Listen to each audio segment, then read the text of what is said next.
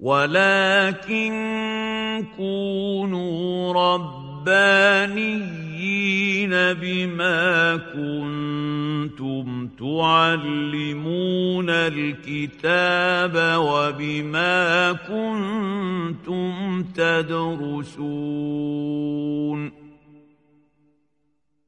بسم الله والصلاة والسلام على رسول الله. الحمد لله الذي علم وقلم علم الانسان ما لم يعلم والصلاة والسلام على خير معلم الناس الخير محمد وبعد. فنريد في المرات القادمة سواء المرة القادمة والتي تليها أو المرة القادمة هنشوف لسه تغطية. جانب مهم جدا في الجانب ال يعني نقدر نقول إيه؟ الطابع السلوكي العام لدى الرجال الطابع السلوكي العام لدى النساء. ليه إحنا بنقول الطابع السلوكي العام؟ لأن إحنا دايما بنقول إن إحنا بنقول الطبيعي العام المنتشر الأكثر شيوعا. آه في ليه نقد ممكن نلاقي عكسه. بس عكسه ده نادر والنادر ليس له حكم يعني مش هنبدأ عن النادر خلاص؟ فاحنا عايزين نشوف الجانب السيكولوجي. الجانب اللي إحنا هنقول ده اللي إحنا نقوله المرة دي تقريبا هيكون الجانب اللي هو الإيه؟ أكثر شيوعا في النمطين. سواء ده الطرف ده بيفكر إزاي على طول في الغالب أو النمط العام والستات بتفكر إزاي على طول أو النمط الغالب. ومش إحنا بنقول كده عشان كل واحد يعرف الطرف الثاني هو آه هو عنده قلو في دماغه يعني يسيبه عنده قلو في دماغه. لا اللي هو إيه هو كده وممكن يتعامل معاه بالطريقة الفلانية. والطرف نفسه يفهم سواء رجل أو امرأة إن هو بيفكر بهذه الطريقة فيبقى إيه يخف شوية. يمكن إيه؟ ربنا إيه؟ يديله ثواب أو يجزيه خير عن اللي هيعمله في الطرف الثاني فالأشياء اللي إحنا بنقولها مش تقرير شيء واقع كما هو. يعني مثلا الشرع وصف النساء بأنهم ناقصات عقل ودين. فالست تعمل أي حاجة تقول لك إحنا ناقصات عقل ودين. لا هو صاحب الشريعة قال كده في سياق معين محدد. وإلا من النساء عاقلات وكاملات وعلماء وبتاع. ده بالعكس مثلا عندنا علم الحديث في العلوم الشرعية. لم تتهم امرأة قط في الرواية. يعني مفيش ست كذابة. مفيش واحدة من رواة الحديث اتهمت بالكذب. أما الرجال أوه كتير. طب أهو ده ناقصات عقل. طب أهو ولا واحدة فيهم إيه؟ يمكن كانوا بيخافوا يكذبوا مثلا. لكن لم تتهم امرأة قط في الرواية. شيوخ كبار جدا في علم الحديث وعلم القرآن شيوخ مشايخ مصر في القرآن مثلا النساء. شيوخ مشايخ مصر. يعني أعلى إسناد في القراءات العشر الصورة كان مثلا الشيخة أم سعد وشيختها. فأي حد قارئ بالعشر الصغرى في مصر أي شيخ شيخ رجل في الغالب شيخ شيخ شيخه هي الشيخة أم سعد الله يرحمها وشيختها. ففكرة إيه؟ واحدة تقول لك لا ما إحنا ناقصات عقل ودين فما تاخدش على دماغ يعني ما تاخدش علينا. لا الشرع وصف ده في مساحة إيه؟ في مساحة معينة. وكذا الرجال. وكذا. الرجال آه واحد يقول لك هو بص إحنا طبعنا كده ومش عارف إيه إحنا بنحب كلامنا يتسمع. ماشي. ما انت أنت بتحب كده. ده حاجة لطيفة جدا. لكن ده ما يمنعش إن إيه؟ إن بيبقى في مساحة إيه؟ للتراجع وبتاع. صاحب الشريعة سمح للرجل إن هو يتجوز أكتر من واحدة.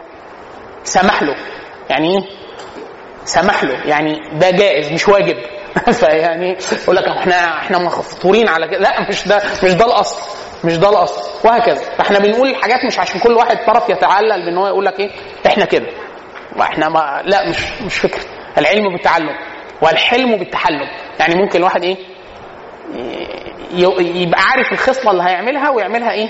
بهدوء شوية أو يبقى فاهم إن هو بيعمل حاجة توصيفها 1 2 3 4 طيب. إحنا إيه أهمية الدر... الجانب السيكولوجي أو الجانب النفسي أو أنماط السلوك بتاعه الرجال والنساء فهمها؟ إن استدامه العلاقة. ليه استدامة العلاقة؟ يعني النبي صلى الله عليه وسلم وصف وصف يعني ممكن تجريد منه وصف يعني بعد كده منهج سيكولوجي كامل مع النساء. وصف النساء بأن هم إيه؟ إن النساء خلقن من ضلع أعوج. يعني و اعلى ضلع يعني أكثر حتة معوجة في الضلع أعلى فإذا ذهبت تقيمه كسرته فاستمتعوا يعني منهن على عوج. أو كما قال النبي صلى الله عليه وسلم. فهو الوصف ده ليه؟ عشان استدام العلاقة مش عشان يقول لك إن الستات دول على فكرة في الغالب سلوكهم مش هينضبط قوي مع المتوقع من الرجال. فإيه الرجالة إيه؟ ما تتجوزش خالص. أو الستات ما يبطلوا ما. لا يقومن سلوكها. أو لا مش ما بيقولش كده. النبي صلى الله عليه وسلم عايز يوصف شيء عشان بس يفهمك إن ده جزء من الفطرة. ده جزء إيه؟ من الفطره أو محاولة معكوسة. إيه إن صاحب الشريعة أخبر أن الإنسان ضعيف. وصفه كده في القرآن. جزء من توصيفات من من تفاسير السلف إن هو ضعيف يعني لا يصبر على النساء. من أكثر الفتن التي تركها النبي صلى الله عليه وسلم على الأمة هي النساء. حديث النبي صلى الله عليه وسلم ما رأيته آه، أذهب للب الرجل الحازم آه، من كن. يعني الستات ممكن تخلي الراجل العاقل المتزن وبتاع يبقى إيه؟ عقله صغير ويطيش وبتاع. خلاص؟ فهو وضح ده. معناه إيه؟ معناه خلاص الراجل إيه؟ أي حاجة يعملها غلط يقول لك ما هو النبي قال أخطر فتنة. لا هو ما قالش كده عشان يقول لك اعمل كده. هو قال لك إيه؟ أن تحذر هذا. خلاص؟ فالمساحة الأولانية دي إحنا بنقول كل هذه القواعد اللي هنقولها أو هنتكلم عنها هي مجرد عشان الناس تنتبه ليها بحيث تستديم العلاقة بحيث يتجنب المناطق المفخخة والمناطق اللي المفروض إيه تستثمر أو يجب أن رعايتها تزيد. طيب الحاجة الثانية مش معناها إن أنا عرفت فلان بيفكر بالطريقة الفلانية؟ أستخدمها الاستخدام السلبي يعني مثلا إيه الرجالة آه لو فهم الستات بتفكر إزاي؟ إحنا بنقول له انت الستات بتفكر كده عشان يعمل إيه؟ عشان يستديم العلاقة وإيه؟ يعمل لها إيه؟ أمان نفسي وبتاع. مش يعمل كده خلاص هو فهم هي بتفكر إزاي. فيبقى إيه؟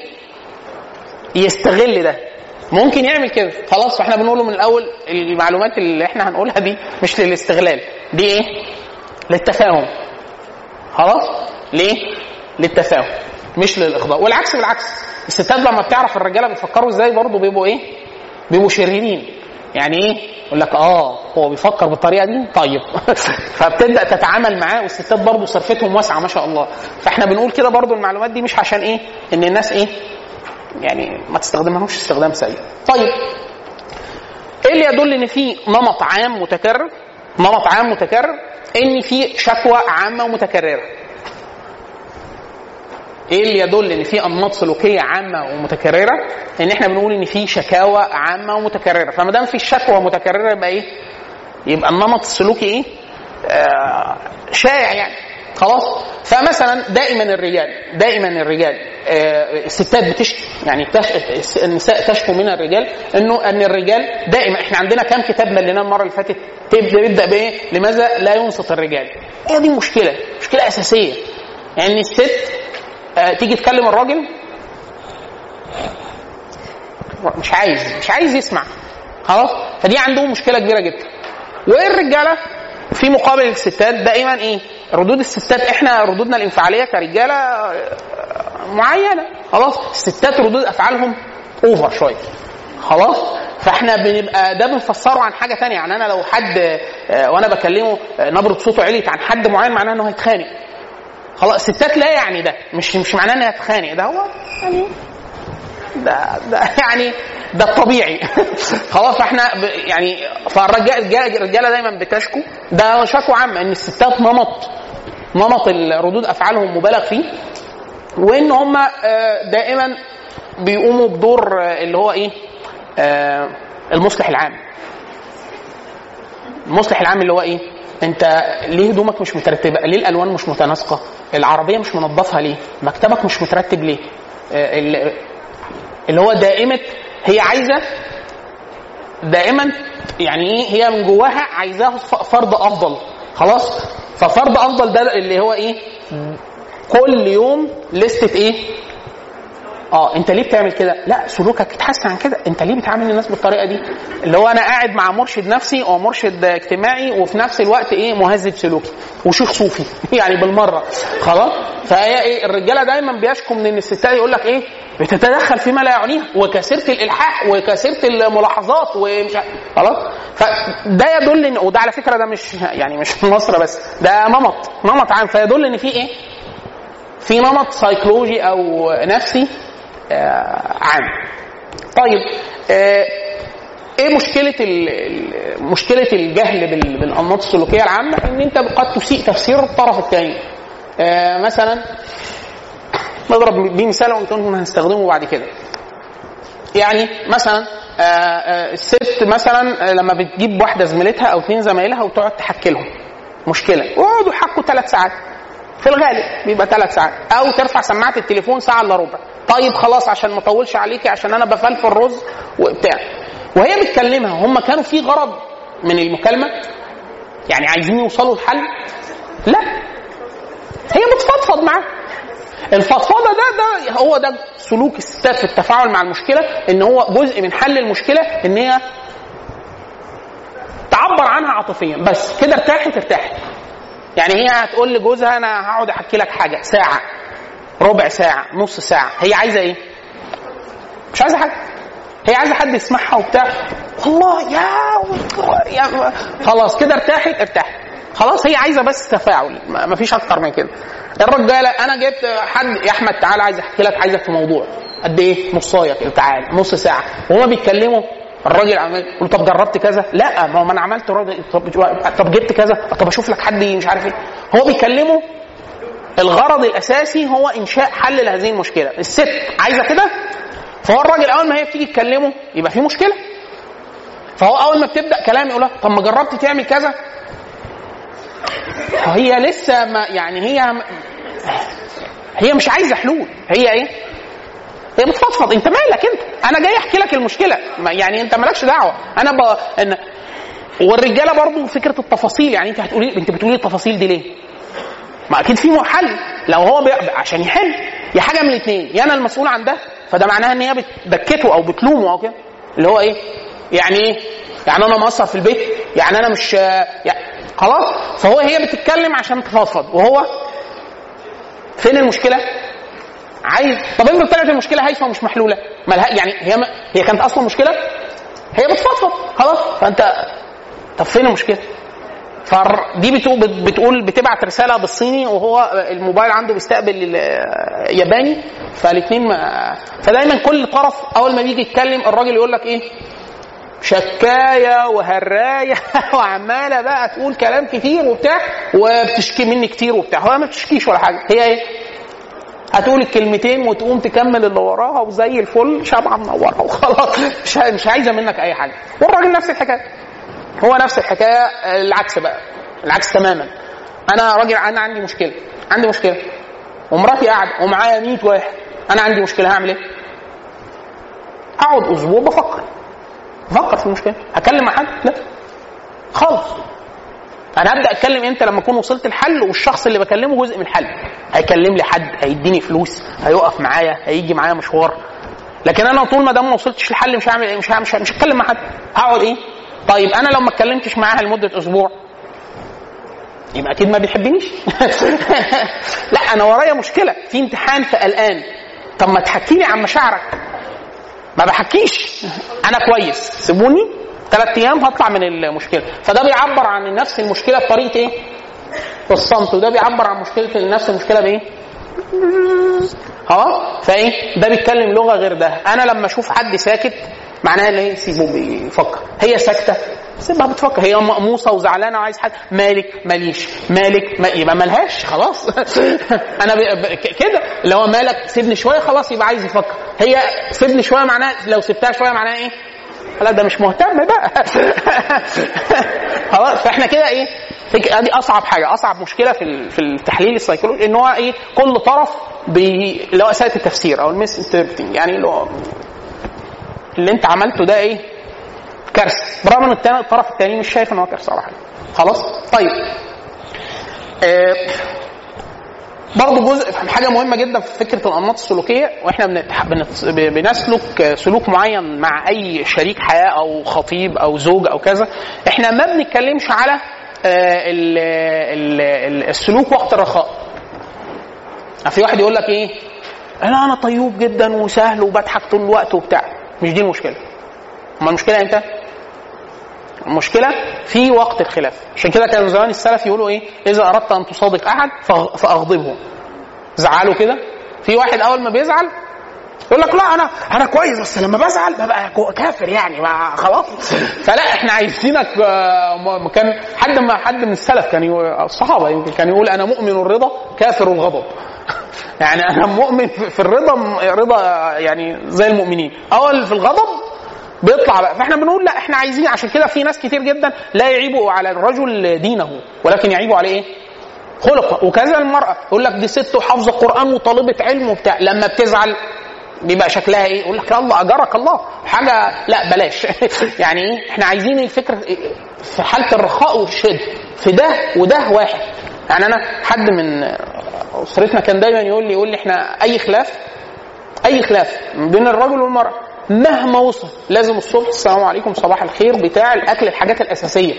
اللي هو مش فكرة إحنا زعلانين زعلانين وما فيش صباح الخير وما فيش مساء الخير. ده إحنا زعلانين زعلانين يعني زعلانين شوية وهنرجع أكيد.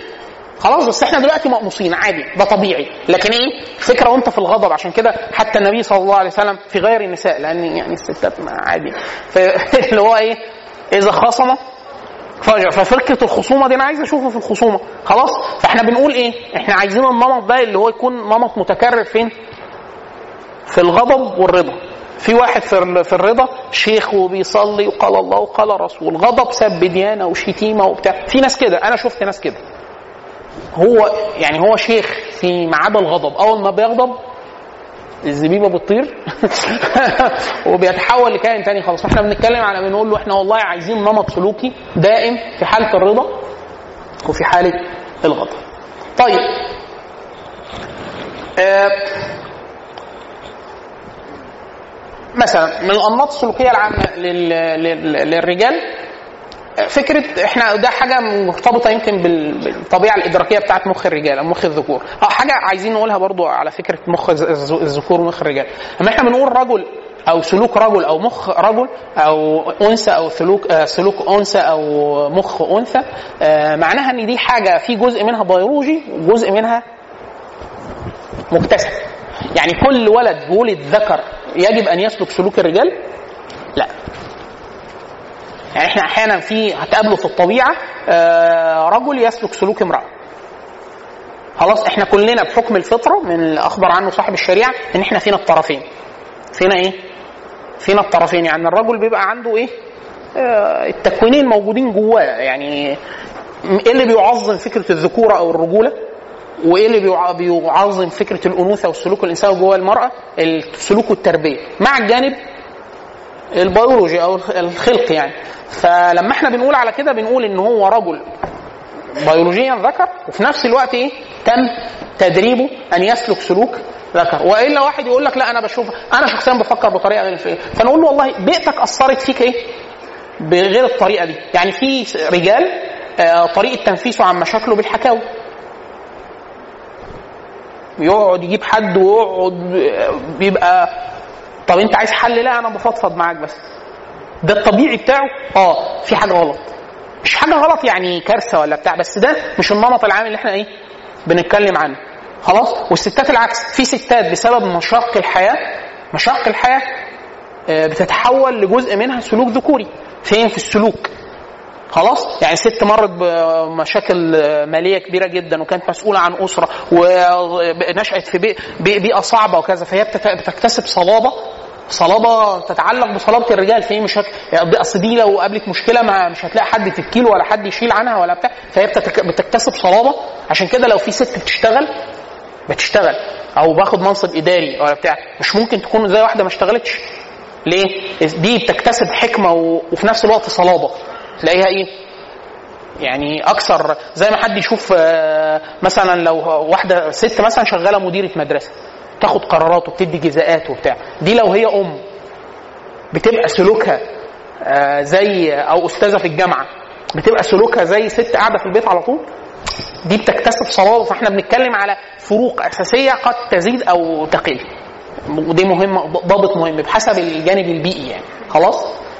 فدايما مثلا الر- الرجال في الغالب ميالين للتفكير في شيء واحد. اللي هو الانتهاء من مهمة والانتقال لمهمة أخرى. خلاص؟ فأنا دلوقتي مشغول إزاي هجيب دخل البيت. الفكرة دي ملحة عليا. يبقى عايزين نتفسح عايزين ناكل آه، مش عارف إيه نغير نجيب آه، آه، كذا. جابت فستان جديد جابت جزمة جديدة جابت فوطين جداد في الحمام. كل ده هو مش شايفه. هو شايف إيه؟ آه مشكلة واحدة أنا بفكر فيها. أول ما أخلصها نبدأ في مشكلة تانية. خلاص؟ أنا بفكر حاليا في مشكلة حاجة مهتم بيها. هي بتكلمني. أنا سامع حاجة كده؟ مش سامع أي حاجة.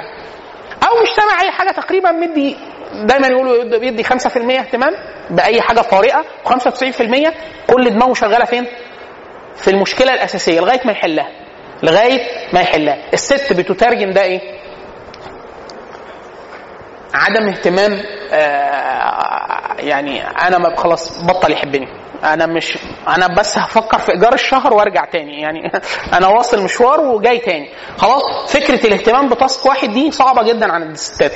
لأن الست آه، بيولوجيا آه، أنتوا عندكم مراكز معالجات مثلا ثلاث أضعاف الرجالة. فبتقدروا تعملوا تنتقلوا من كذا حاجة لبعض.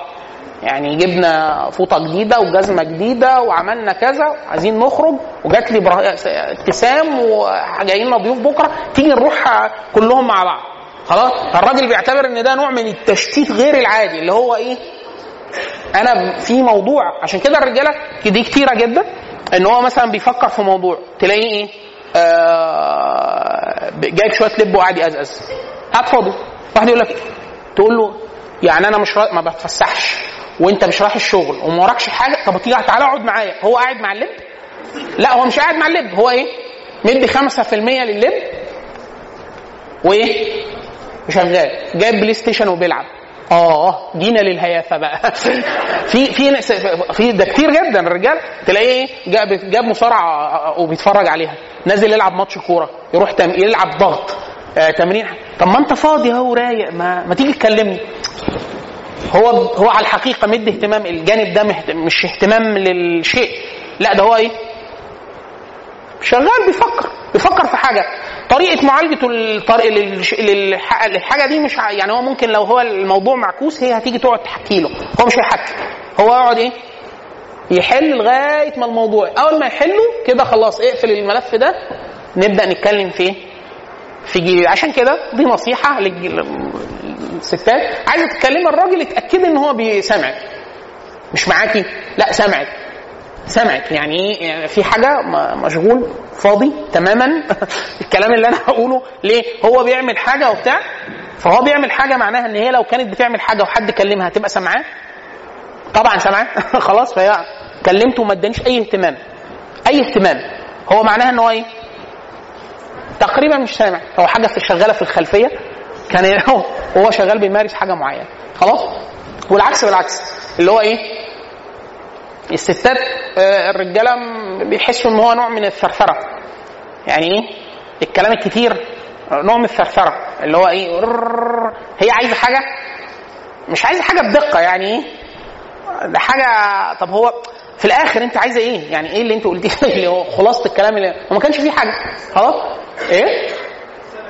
ف... لا لا فهو بي... ده بيترجم ده حاجة ثانية وده بيترجم حاجة ثانية المستفاد؟ إن حالة الانسحاب بتاعت ال- الذكور دي حالة تفكير عام مش أهم حاجة بس نتأكد إن الطرف طبيعي. إحنا لسه يمكن المحاضرة الجاية نتكلم على الح- الحالات اللي هي ال abnormal. اللي هو ده إحنا كل خارج اللي إحنا كنا قلناه ده اللي إحنا نقول لك ما ترتبطش بأي حد في صفات 1 2 3 4 سيكولوجيا. ده abnormal يتعالج ويرجع. خلاص؟ لكن إحنا ده كل اللي بنقوله ده إنسان طبيعي. طبيعي عادي مشغول فبيفكر في حاجة فمش هيهتم بأي حاجة. خالص. خلص المسألة دي وبعد كده ننقل إيه؟ للمسألة اللي بعدها. عشان كده آه، طرح عدة أشياء ورا بعض على الراجل مربك جدا. جدا. جدا. يعني إيه عايزة توصلي لحاجة رتبي حاجاتك ورتبيهم أولويات بالنسبة لك وبعد كده خبي كلهم وكلميه في أول نقطه تجاوزتوها اشطبي انت قول النقطة اللي بعدها. لو قلتيهم كلهم الراجل هيحس إن في إيه؟ كل دي مشاكل وكل دي محتاجة تفكير وكل دي بتاع ممكن يوقف خالص. ممكن يقول لك إيه؟ بس بس بس خلاص مش هن- مش هنعمل ولا حاجة. ليه؟ أفتح خمس ملفات وأقعد أفكر فيهم كتير جدا كده ولا أرفض كل الملفات؟ عشان كده في أحيانا بنات تبقى عايزة حاجة من أبوها. خلاص؟ بابا أنا وزمايلي وهنروح؟ لا. انت اللي عملتي انت جاية في الميعاد الغلط خالص. هو تطمني في ح... لو هو قاعد رايق وبتاع بابا قاعد رايق. مش رايق. هو دلوقتي مش فاضي. يعني وهو قاعد شغل راديو هو كده مش رايق. هو ممكن يكون بيعمل حاجة. فتأكدي إن ده روقان حقيقي وده ولا إيه؟ عشان كده أنا اخواتي البنات كنت أنا عايز حاجة من بابا اخدها بسهولة. يقول لك بابا عشان بيحب ايمن عشان الولد وحيد وبتاع. بالرغم ان هم إيه؟ هم بيقولوا في الميعاد الغلط خالص. وبابا يبقى روحوا هنا. أنا أنا يعني هو جاي مثلا من الشغل من بره. حصل كذا؟ لا. اي حاجة لا. مفيش. هو لازم ساعتين بعد ما يخش البيت عشان يخرج من ال- القصة اللي كان فيه. فهو بالداخل بيفكر في حاجة. إزاي أبقى ضامن 100% إن الشخص وانتوا بتتجوزوا؟ أي بنت بتتجوز؟ عايزة تمشي أمورها كويس مش مع خطيبها مع أبوها لأن ده من الذكور اللي لازم تتعامل معاه. وهي بتعرض عليه الاشياء هي وأمها يختاروا المواعيد المظبوطة بدل ما يطربق الجوازة كلها على بسبب إيه؟ واحد يقول لك لا ماما خبرة عايشة مع بابا. لا مش خبرة ومش عايشة مع بابا ليها فترة طويلة. لأن ممكن يكونوا عايشين 30 سنة وهم بي- بيأكت بنفس الطريقة هي بتجيله في الميعاد. ودي بسبب الخناقات الدورية. يقول لك أنا من ساعة ما اتولدت بابا وماما بيتخانقوا على نفس السبب على طول. يبقى إحنا بنتكلم في إيه؟ في نمط دائم دايما ماما بتتكلم في الوقت غير المناسب لما بابا بيكون بيفكر في حاجة تانية خالص وإيه بتقول له طب ما أنت فاضيه افضلنا دقيقتين أكلمك وبتاع والوتيرة إيه؟ تشتغل فعشان توصلوا لحاجة مفيدة آه، وأنت نفس الحكاية إحنا المفروض ما نطولش قوي في ال في الايه؟ في ال PlayStation يعني إحنا أحيانا الرجالة أصل إيه؟ أنتوا عارفين إن إحنا ميالين للكسل جدا. الرجالة يعني إيه؟ ع- عارفين مجهود بدني. إحنا بنعمل مجهود بدني كتير. خلاص؟ فأي خيار اللي هو إيه؟ تروح تصيف ولا تنام أسبوع؟ أنام أسبوع طبعا. طبعا. ليه؟ المصيف هيكلف وبتاع ومش عارف إيه. أنام أسبوع. شت داون للجهاز وخلاص. فاللي هو إيه؟ ده أوفر. طيب. جزء تاني من المشكلة فكرة التعبير عن ال- التعبير عن التعبير عن الغضب. آه، دايما إحنا بنقول في أثناء الغضب يجب أن يتوخى الألفاظ وبتاع. في كلمات بالنسبة للبنات لو بنت قالت لبنت كلمة زي كده يبقى عادي. سهلة. آه، اتقالت لراجل لا مش سهلة. ففكرة لغة التعبير عن الغضب مشكلة. يعني الراجل آه، يعيبه جدا إنه قال حاجة ورجع فيها. هو هو يحس من جواه إنه ده يعني إيه؟ الستات مش قوي يعني مش مش مش, مش مشكلة عادي. يعني إيه؟ موضوع سهل يعني مش ده يعني إيه؟ مش صعب قوي مش صعب قوي. هنقول ليه مش صعب؟ هنقول ليه مش صعب قوي؟ فلو هي اتهمته أثناء الكلام قالت له أنت قلت لي كذا وما عملتوش. دي مش كلمة اتقالت في حوار عادي لا دي إيه؟ ده اتهام عظيم جدا بإن أنت إن أنت مش قد كلمتك أو إن قلت كلمة وتراجعت فيها فالكلمه صعبة جدا. بالرغم إن نفس الكلمة لو اتقالت بأسلوب تاني بأسلوب تاني؟ آه لا.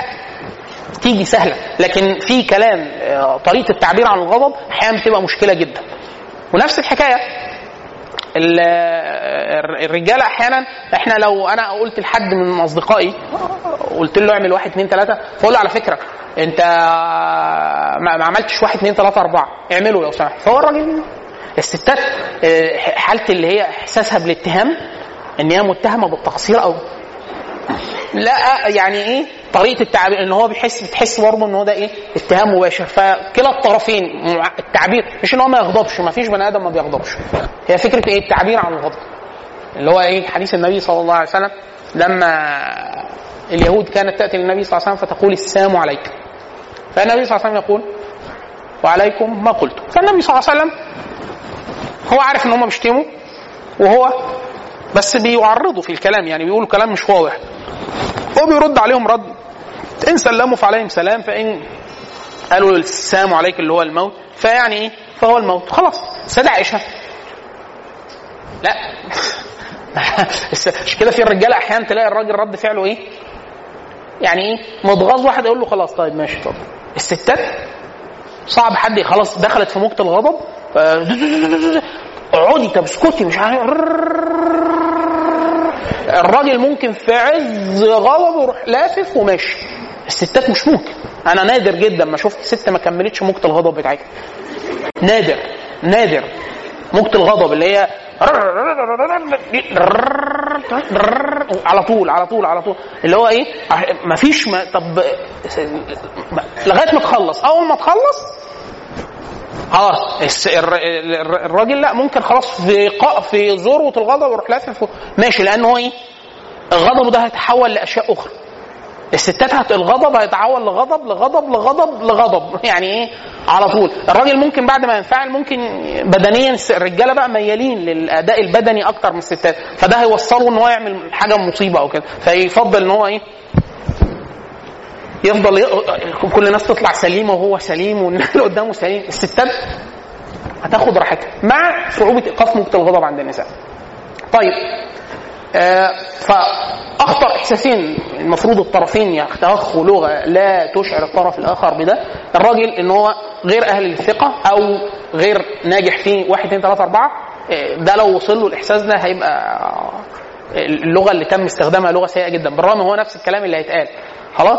وفي الطرف الثاني لو الستات حست إن هي بعدم الجدارة أو إن هي غير محبوبة أو غير آه، أهل لهذه المسؤولية وبتاع ده مدمر جدا لنفسيتهم فاللغة التي يستخدمها الطرفين يجب أن تكون مراعية لهذا. طيب. آه، في مشكلة جامدة جدا في التعامل مع النساء. آه، دي تقريبا شبه ملهاش حل قوي. المفروض إحنا يعني نتعامل معاها إيه؟ من باب إيه؟ داخلة في لغة النساء بس خاصة في إيه؟ خاصة في فرضين دايما في لغة التعبير النسائي. واحد التعميم اثنين تعميم آخر حال. تعميم وتعميم آخر حال. دول صعبين قوي إزاي؟ حديث النبي صلى الله عليه وسلم. فإذا أحسنت لإحداهن الدهر كله. ورأت منه آه، شيئا قالت والله لو لم أرى منك خيرا قط. اللي هو التعميم وتعميم الأخير. يعني لو راجل قعد فترة يسيء لمراته وبتاع بعد كده جابها جاب لها هدية مع مش عارف إيه وبتاع كل اللي فات اتمسح الراجل ده أعظم راجل في الدنيا. فهو تعميم هو تعميم وفي نفس الوقت تعميم إيه؟ آخر حال هو ده. والعكس بالعكس كل ال average بتاعه ممتاز. A A A plus A plus A plus وبعد كده جاب إيه؟ ملحق في مادة. طول عمره بيسقط ويشيل مواد. التعميم وتعميم آخر حال دي حاجة. هي قاسية جدا على الرجال. ليه؟ لأن هو إيه؟ الراجل أول ما بيتقال له أنت ما عملتش ما عملتش حاجة. يعني هو إيه؟ بيحسب من أول المهر والثلاجه ومشاوير وقعاد الاتفاق واللي أبوك قال لي المهر كذا وأنا ومؤخر وأنا كل ده. هو بيجيب الشريط منين؟ من اول اللي هو إيه؟ تصفير الرصيد ده. لك عفوا. أنا ما عملتش حاجة خالص. خالص. خلاص. حتى يقال قصة مشهورة وهي حقيقية. آه، المعتمد بن عباد صاحب إشبيلية. قصة حقيقية في كتب التاريخ. آه، إن هو قالت له آه، هو كان هي من من خلفية من عامة الناس. هو ابن ملك ابن ملك. وتزوجها ورفعها في مقام الملوك. فقالت له أنا عايز أرجع أرجع تاني زي الأول ألعب في الطين وش... قال لها إزاي؟ آه، هي هو في مقام أكبر أعظم ملوك ملوك الطائف. فلا لا طبعا ما ينفعش. قالت له لا بس أنا طب من دلال الم- المرأة هو هينفذ لها اللي هي عايزاه. بس هو من من من حكمة الرجل إن هو طبعا مراته مش هيخليها تعمل كده قدام الناس وبتاع. طب يعمل إيه؟ فجاب لها إيه؟ طين وزعفران وماض حاجات مكلفة جدا عشان تلعب بيهم ساعتين وهيبوظوا الحاجات دي. لكنها عشان تلعب حاجة تكلف له 100000 جنيه ولا حاجة. حاجة كده. ولعبت واتبسطت وكده. بعد سنوات طويلة لما وقعت فيهم وقعت المرابطين فاتخذ راجل أخرج عن ملكه وخد مراته ويعني وافتقر جدا هو ومراته دي وبناته. فأثناء الخلاف آه، قعد يقول لها ده أنا عملت وأنا عملت قالت له والله لم أرى معك يوما آه، خيرا قط. فهو يعني من باب ال طب خلاص كل طبعا هو كل ما فعله حسن. من ناحية ال- من الناحيه الدنيوية البعضة. خلاص؟ لكن قال لها إيه؟ ولا يوم الطين. يعني حتى يوم ال... يوم الكلام واللعب الفارغ والكلام ده حتى ده برضه ما كانش مفيد. فدي مشكلة مشكلة في لغة النساء. دي مشكلة متعلقة بالعاطفة بغلو العاطفة. عشان كده حتى دي طبعا ده مفيد جدا في الستات. يعني ده مفيد جدا وضار جدا. ضار جدا للستات كزوجات. لأن ده طبعا بيخلي الكلام يطلع إيه في موجة الغضب ورا بعض وبيمسح كل اللي فات ومهم جدا في الستات كامهات ان العيل لما بيعمل حاجة مفيده اخر حاجة هي بتسجلها وتمسح الرصيد كله وبيبقى حاجة عظيمه فانت ممكن تاخد من أمك اي حاجة بعد اي عمل حسن اي حاجة والستات برضو كده بس يعني إيه الستات برضو لما بتكبر بيبقوا آه، يعني أطيب. بيبقوا لسه يعني إيه وهم صغيرين بيبقوا في عينهم في عينهم برضه فدي مشكلة كبيرة جدا في التعميم والتعميم الحالي الأخير. خلاص؟ نصيحة للنساء إن هم يمسكوا نفسهم شوية في ده. ليه أنا بقول يمسكوا نفسهم شوية وأنا عارف إن هم ما يقدروش يمسكوا نفسهم على الآخر؟ لأنه ده وصف خلقي يعني إيه؟ النبي صلى الله عليه وسلم ذكروا في حاجات في السياقات إن هي نمط غالب. نمط غالب. ان الستات معظمها بيعملوا كده. خلاص؟ فاحنا بنقول إيه؟ ده أكل ولا شرب ولا؟ آه ماشي حلو. خلاص؟ فدي مشكلة كبيرة جدا في فكرة التعميم. آه وفي نفس الوقت إن الرجالة وهو بيتقال له حاجة زي كده ما ياخدش الكلام على ال- المحمل الجاد اللي هو إيه؟ شوية كده تهدى ونرجع نتكلم تاني. ليه؟ لأنه في الغالب اللي بصادر ده صادر إيه؟ عاطفي. عشان كده في ناس بتتكلم أحيانا. أنا دايما غير ميال لتعليل الأحكام إلا لو صدر كلام واضح جدا في الشريعة إن ده علة الحكم. ان جعل الطلاق في يد الرجل. جعل الطلاق في يد الرجل. إن الراجل هو اللي يعرف يطلق. ولما حط له الطلاق ما في رجاله عقلهم صغير زي عيال خلاص؟ فحط له شروط للي هو بيسموه الطلاق السني. الطلاق السني في طلاق بدعي وطلاق سني. الطلاق السني ليه شروط. يضمن إن هو طلق وهو في كامل قواه العقلية وهادي ومش منرفزاه ولا عملت معاه أي حاجة ولا طلاق خد القرار قرار نهائي. الستات لو كان الموضوع في إيديهم آخر حال مع التعميم أنت طالق. يلا. يلا روح. كنت قاعد مع زمايلك في وسط البقى وشربت عصير وأنا ما كنتش معاكم يلا مع زمايلك. خلاص؟ ف يعني جزء من فكرة القرارات القرارات النهائية اللي المفروض تنبني على استصحاب الحال مع الرجاله مع الرجاله خلاص؟ الحاجات اللي آه، يستشار فيها النساء بس ما تاخدش فيها قرار نهائي برضه إيه يستشار فيها حريم بس ما ياخدوش قرار نهائي. إيه السبب؟ فكرة إيه؟ التعميم. التعميم وتعميم الحال الأخير. طيب. آه الرجل برضو جزء من التعامل مع الستات الرجل دايما ما بي بي يعني بالطبع إن هو ميال ان الكلام اللي هيقوله هيؤخذ عليه. فلازم اللي يقوله يكون صح ومظبوط وميال للصحة وأنا هتحاسب عليه. الستات ميالين للتفكير بصوت عالي. فكل شيء على سبيل الاقتراحات. تيجي نعمل كذا تيجي نعمل كذا. طب ما تيجي تيجي نغير الشقة تيجي نغير إيه؟ تيجي نغير ترتيب البيت تيجي نشتري تيجي نيجي نجيب كتب. فالاقتراحات دي هي مش حقيقية. هي إيه؟ اقتراحات. هي ست بتفكر بصوت عالي بحبوحه يعني. خلاص؟ الراجل ما بيعملش كده. الراجل هيقول لك يلا بينا نقوم يبقى يلا بينا نقوم نعمل واحد اتنين تلاتة أربعة يبقى في الغالب هنعمل ده. يعني ده اقتراح حقيقي. فالراجل بيعتبر إن الحاجات دي نوع من من المحاصرة بال- بالمطالب. يعني إيه؟ ما, ما تيجي نتفسح. أنت ما بت ما جبتليش ورده أنت ما بتحبنيش. أو ما قالت حاجات كتير ورا بعض. ده إيه؟ تفكير بصوت عالي. يعني ما حصلش حاجة. لسه ما حصلش حاجة. على كده ما حصلش حاجة. هو الراجل اعتبر إن إيه؟ حوصر بأسئلة كثيرة ومطالب جامة. هنشتري ده كله. هو أول ما قالت له تيجي نتفسح؟ هو عمال إيه تطلع أرقام في الشاشة هنا.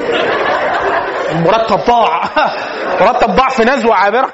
عشان هي عايزة تتفسح وتروح تضرب بتاع وترجع تاني. مرتاحة أكون أنا. هو بيحسب كده. فاللي هو فكرة إيه؟ هي ما حصلش حاجة. هو طبعا خد تنشن تقول كل ده عشان أنا قلت حاجة بسيطة. هي هي قالت هو حسبهم.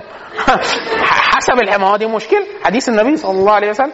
الستات نساء النبي صلى الله عليه وسلم. النبي صلى الله عليه وسلم يعني الوضع المالي في العموم ما كانش النبي صلى الله عليه وسلم يعني ميسور الحال قوي يعني إلا في مراحل متأخرة جدا من من البعثة يعني وكان حتى مال النبي صلى الله عليه وسلم كان يخرجه يعني في سبيل الله.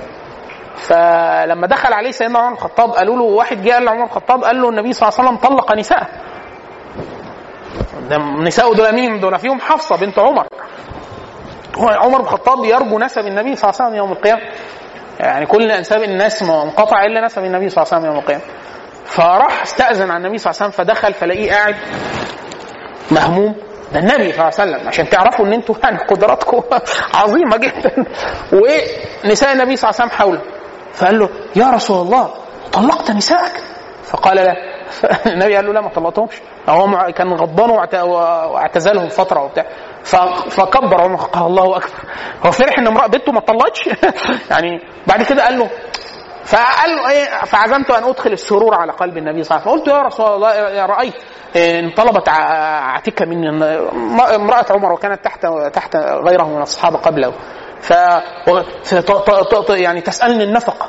عمالة تقول له ما تصرف وإحنا عايشين والعيشة صعبة وهات فلوس أكتر وبتاع وعندنا. خلاص. ف- فضربته فوجأت عنقها لو قالت لي كده ورحت قايم كسرت لها دماغها وبتاع. فالنبي صلى الله عليه وسلم التفت لي وضحك ضحك وقال هن حولي ي- يسالنا النفقة. عايزين بيقولوا للنبي لا العيشة دي صعبة قوي وإحنا ما عايزين فلوس أحسن من كده والوضع يبقى أفضل وبتاع. فقام أبو بكر لعائشه يضربه وقال عمر قام عمر بن الخطاب إلى حفصة يضربه ويقول ويحكن تسألنا رسول الله صلى الله عليه وسلم ما ليس عنده.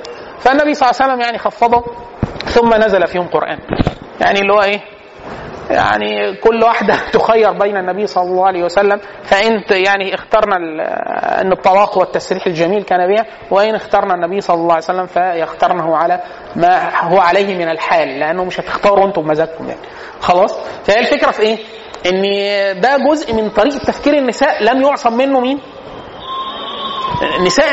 أمهات المؤمنين. فعشان كده إحنا قلنا في أول محاضرة إن هي جزء من الانماط العام إن ده نمط عام. فإحنا بنقول للرجالة وهم بيستقبلوا هذا النمط العام يعرفوا إيه ما تاخدوش كل حاجة بجد. يعني إيه؟ بت... بتعبر عن بعض الأفكار اللي في دماغها. مش عايزة تنفذ حاجة منهم بالفعل يعني. خلاص؟ آه فكرة آه الجمل المحذوفة. الجمل المحذوفة. الجمل المحذوفة اللي هي إيه؟ التعبير. جايبه الكراسة تعملي الواجب هنا. خلاص؟ ال- الجمل المحذوفة اللي هي إيه؟ آه أنت بتشتغل كتير ومش فاضيلي. خلاص؟ هو الراجل بيترجم ده إيه؟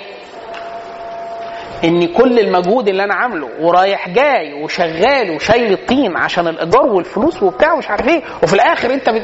خلاص هي بتقول إيه؟ الترجمة. مش هنقعد زي بعض مع بعض زي الأول ونحب في بعض وبتاع. دي الترجمه ده ال subtitle طب ما تنزلوا بال subtitle الأول. وبعد كده ننزل بالجملة الأساسية. أنتوا عارفين آه، حد حضر معايا لسانيات قبل كده؟ اللي هو الجملة السطحية والجمله البنية السطحية والبنية العميقة. إن الستات بيقولوا بنية سطحية؟ يعني كلام. وليه بنية عميقة؟ فالسطح ده ما يعني إيه؟ الجمل المحذوفة. هي إيه اللي كانت عايزة تقوله؟ حاجة ثانية خالص. خلاص؟ فاتفضل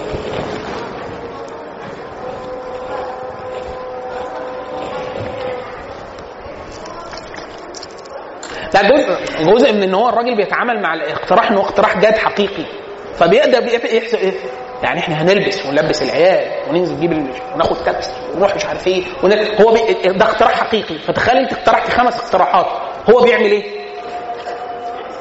هو بيحسب بيفكر المجهود ده هياخد قد إيه مجهود قد إيه فلوس ورانا إيه؟ أنت كنت تقصدي الخمس اقتراحات؟ مش هم كلهم يعني.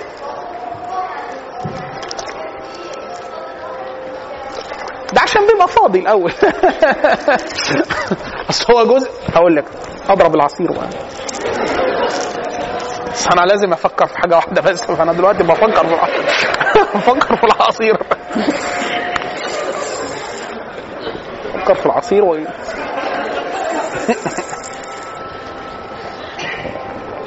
آه، موضوع الخطوبة ده يعني إيه؟ برضه كويس إن أنت فتحت الموضوع ده. تاخدوش أي نمط من نمط سلوك في الخطوبة ده نمط حقيقي لا سواء سلبي أو إيجابي. ليه؟ سواء سلبي أو إيجابي. يعني أحيانا في حد بيبقى في ال- في الخطوبة إيجابي جدا اللي هو إيه؟ يلا هوبا هوبا يلا. يعني إيه؟ نروح نتفسح ماشي هدايا ماشي كلام ماشي وقت وبتاع. الفترة دي دي زي بالظبط لما حد يقول لك لما كنا في المصيف كان يعني عاطفي جدا معايا. طب ما أكيد أنتوا فاضيين وما حاجة ما لهوش شغل ومفيش حاجة بتفكر فيها. هو كده قاعد في مساحه إيه؟ مصفر دماغه وفضيلك تمام؟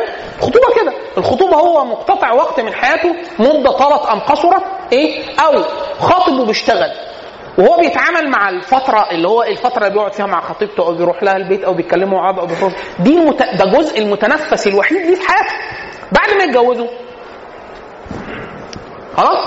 جزء من الجواز ده الجزء الغنم بتاعه خده.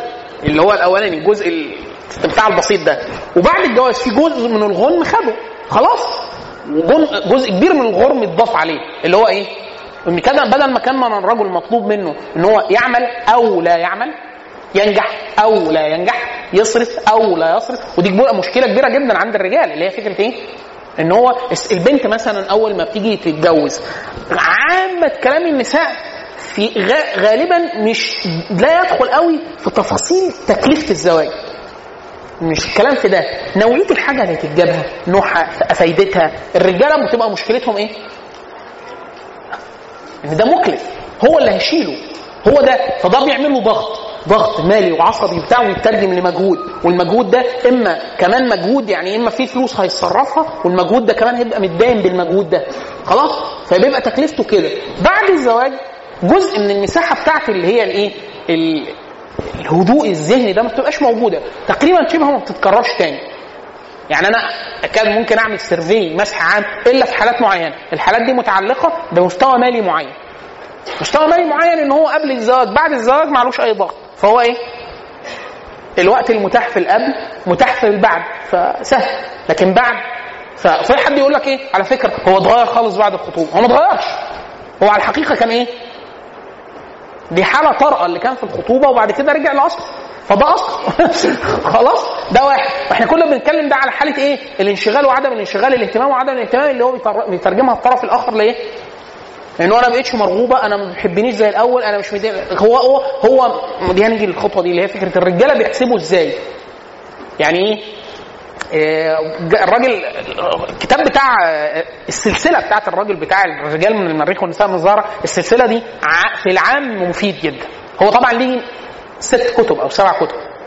كلهم ستة أو منهم عن رجال من المريخ والنساء من الزهرة بيدندن حوالين المعنى ده والمعنى الكتاب ليه الأطفال من الجنة. إزاي يتعامل بالكلام السيكولوجي ده برضه على الأطفال.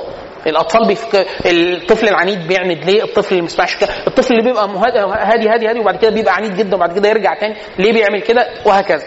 فهو هو الراجل ده يعني بيقول المحات ممتازة جدا. ميزتها الكبرى إن هي مش بحث سيكولوجي نظري. لا جاء معتمد كبير جدا على الإحصاء. الراجل قعد ليه 20 سنة مثلا ولا حاجة بيتعامل مع حالات زوجية وبتاع. ففي شكاوى عام إحنا قلنا ما دام في نمط من الشكاوى يبقى في الرجالة والستات بيكرروا سلوك إيه؟ دائم عشان كده بيخرج منها النكت الشائعه نكت الرجاله على الستات ونكت الستات على كده في الغالب إحنا بنطلع نكت أكتر. يعني في فاضيين بقى ننتقم منهم بطريقة ما يعرفوش يرجعوها ما يردوا الانتقام تاني. خلاص؟ فهي الفكرة فيه أو واحد بيبقى إيه؟ آه تقول لك أنا في الخطوبة قلقانة جدا. شخصية صارمة وهادية وجادة وبتاع. مش ده لازم يكون شكله النهائي على فكرة. مش لازم. ليه؟ ممكن يكون اللي بيحجزه أشياء. خلاص؟ فلا ده ده الصورة النهائية ولا دي الصورة النهائية. عشان كده إحنا قدمنا في معيار الاختيار. كل الحاجات في الآخر قلنا إيه؟ فكرة القبول العام والخلق وبتاع. لو هو عنده خلق يمنعه ودين يمنعه خلاص. يبقى في إيه؟ لكن في واحد دينه يمنعه بس خلقه ما يمنعوش. فاحنا قلنا إيه ساعتها؟ جانب الخلق ما هو ده جزء في. الخلق ده اللي بيسموه أنماط شخصية. إن إيه الحاجة اللي هتصرف بيها على طول؟ فانا عايز اطمن بس عشان كده إحنا قلنا أحيانا ما غروش ما لا, لا يغر أي طرف سواء بنت بولد أو ولد بنت بالسلوك في فترة الخطوبه اسأل عنه أكتر ناس عشرته. اسأل عنه أكتر ناس عشرته. ليه؟ لأنه أكتر طرف عشره هو اللي يقول لك يعني واحد عاش معاه فيقول لك لا فلان جدع آه فلان منظم آه فلان آه بتاع في واحد بيبقى جاي بيخطب ودي حاجة دي حاجة, دي حاجة يعني حطوها في اعتبارك الإنسان أحيانا بيجي له موجات. بس ده يبقى أعلق بالأنماط المرضية يعني. في حد بيسموه بيبقى أحيانا عنده حاجة اسمها ثنائي القطب. آه. آه. القطب ده ليه تجليات كتيرة. منها إنه إيه؟ بيبقى في حالة إيجابي جدا ومنتفع وبينزل يشتري حاجات ومنفتح على الحياة وبتاع. وبعد كده الأسبوع اللي بعده يقلب اكتئاب مزمن نوم كسل مش عايز يعمل أي حاجة عدم تبديد أموال في أي شيء ملهوش لازمة. إيه ده؟ هو ده الشخص اللي كان معاه. بعدها بأسبوعين. فأنت ممكن تقابله في أنهي؟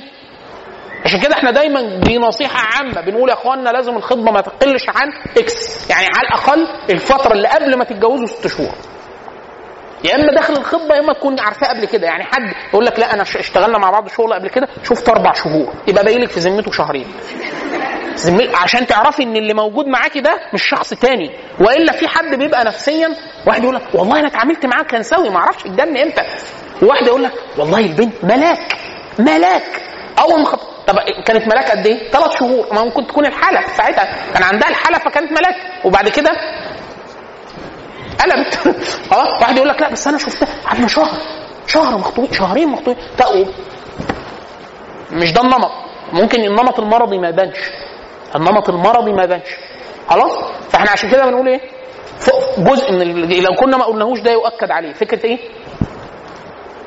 النمط الكافي من الوقت ال- عذرا الوقت الكافي اللي يبان فيه النمط الشخصي.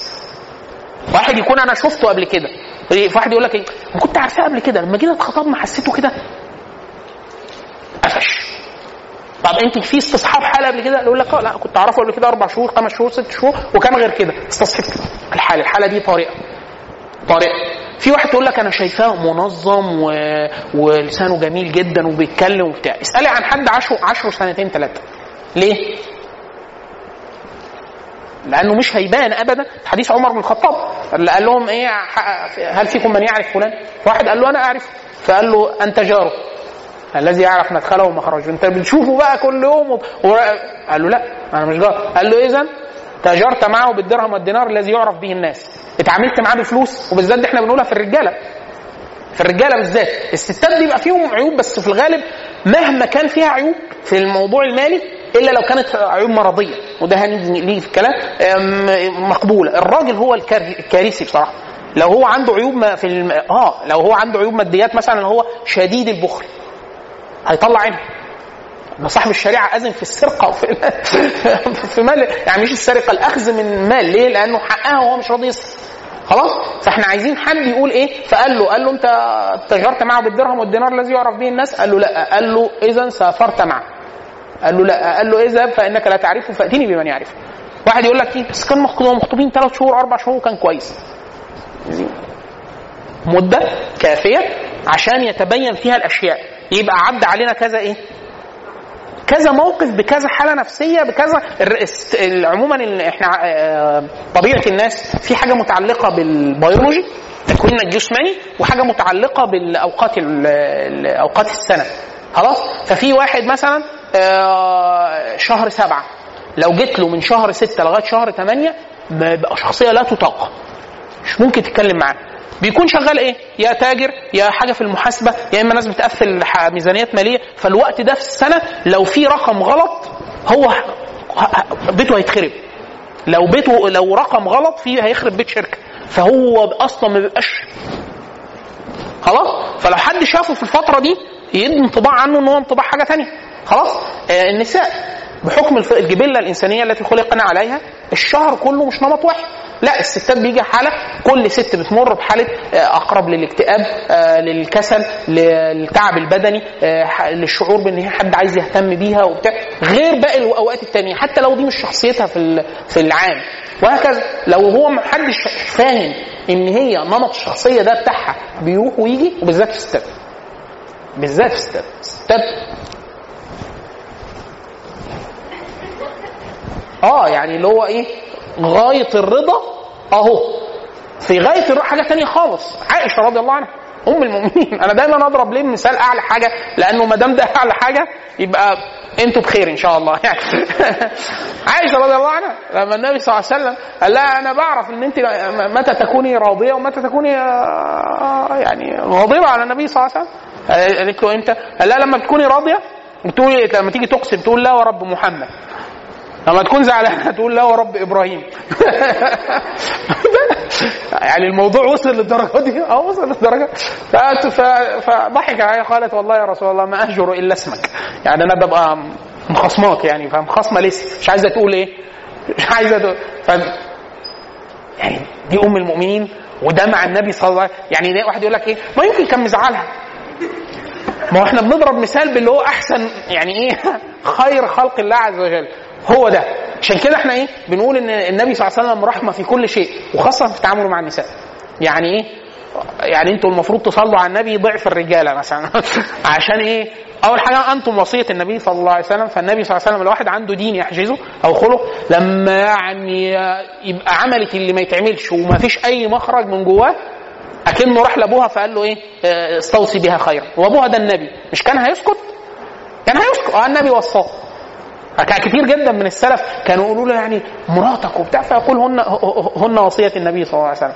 اللي هو إيه؟ استوصوا بالنساء خير. من آخر ما اوصى به النبي صلى الله عليه وسلم الصلاة والنساء. فيعني أنتوا إيه؟ في في في في في, في وصية النبي صلى الله عليه وسلم. ليه النبي قال كده؟ هو أخبر بالغيب عن الخلق. فيعني فما يعني إيه؟ عادي خليكي سؤال. انت وزميلتك اللي مشيت مش عارف راحت فين. طيب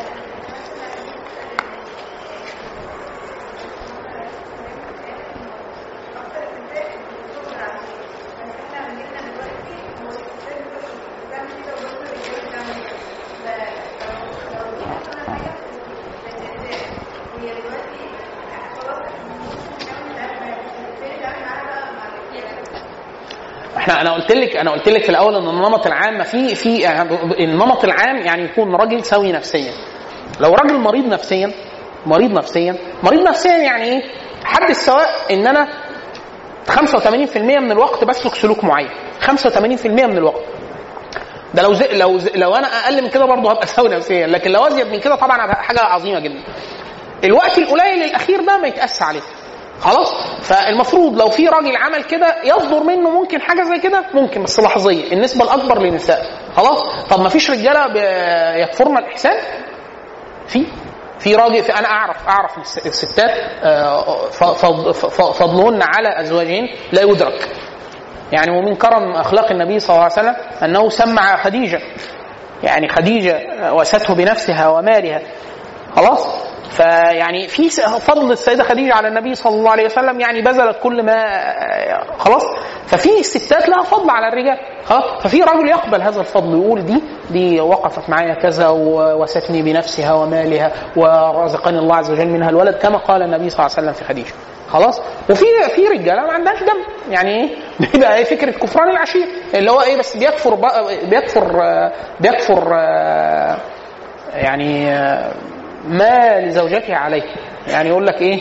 ما هو أي س- أنا أي ست كانت آه، وزيها زي أي واحدة تانية. لا. يعني لو جينا لل- للحق ممكن يكون مكا... لو, لو واحدة غيرها ما كانتش تصبر عليه هذا الصبر وك- دي, كتير واقع. يعني بسبب آه، اختلال الموازين. إحنا قلنا في الأول الدورة خالص بسبب اختلاف الفطر إن ممكن تلاقي آه، ستات رجالة كتير جدا يسلكوا سلوك المفروض يكون للنساء. وهو في حق النساء مش معيب. ليه؟ يعني لو قلنا ست بتتكلم كتير ده معيب؟ ابدا. خالص ولا حاجة لأن ده جزء من فطرتها خلاص طب لو راجل بيتكلم كتير. لا مش حلو. يعني ما ده مش فطرته. آه ست آه ضعيفة في الأزمات وبتنهار وبتبكي وبتاع. فنقول آه ماشي. ست دي طبيعتها. ده بالعكس. آه ده يكسبها حنية وعطف ورقة على الأولاد لما تخلفهم وكده. طب الراجل؟ قال لك أما لما تيجي مشكلة أما انت هتبكي وهي هتبكي وهي هتنهار وانت هتنهار. نجيب حد أنتوا الاثنين يحتويكم أنتوا الاثنين فمش ممكن. خلاص فاحنا نقول إيه؟ ده عائد للنمط. ممكن هو يكون آه، مش بالصلابة النفسية الكافية اللي تخليه يشيل كده. فاحنا بنقول إحنا بنقول على العام. في رجالة آه في رجالة بيقوموا بنفس الأشياء المنهية عنها في الشرع اللي صاحب الشريعة نبه النساء المفروض ما يعملوش كده. تمام؟ طيب. آه، آه، فكرة القرب أو البعد القرب أو البعد المكاني وعلاقته بال- بالحب أو عدم الحب. الرجالة بطبعهم آه، آه، مش كده وكده. لا الرجالة تح- تلاقيه إيه؟ يعني إيه؟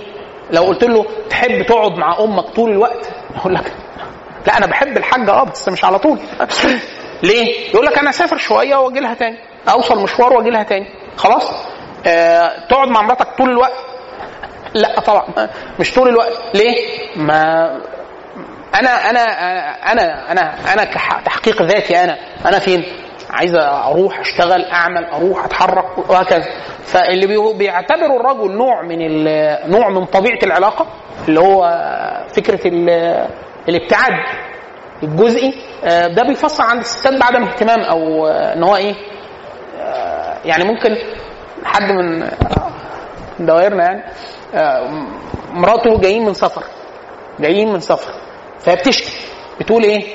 جاي من السفر وجايين وقت محدود جدا خلاص وبدل ما يقعد معايا وهي كانت والدة قريب أو كده راح يقعد مع زمايله خلاص؟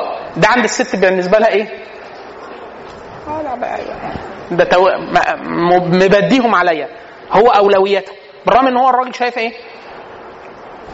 أول حاجة دول نوع من الرجولة من الرجولة إن هو اصدقائه الناس مش فكرة صحابه لا. فكرة الناس اللي كان معاه عيش وملح ووقفوا مع بعض لأن الرجالة لما بيجي واحد ي- ي- ي- يعمل CV أنا شفت دي في في في, في, ستات الرجالة.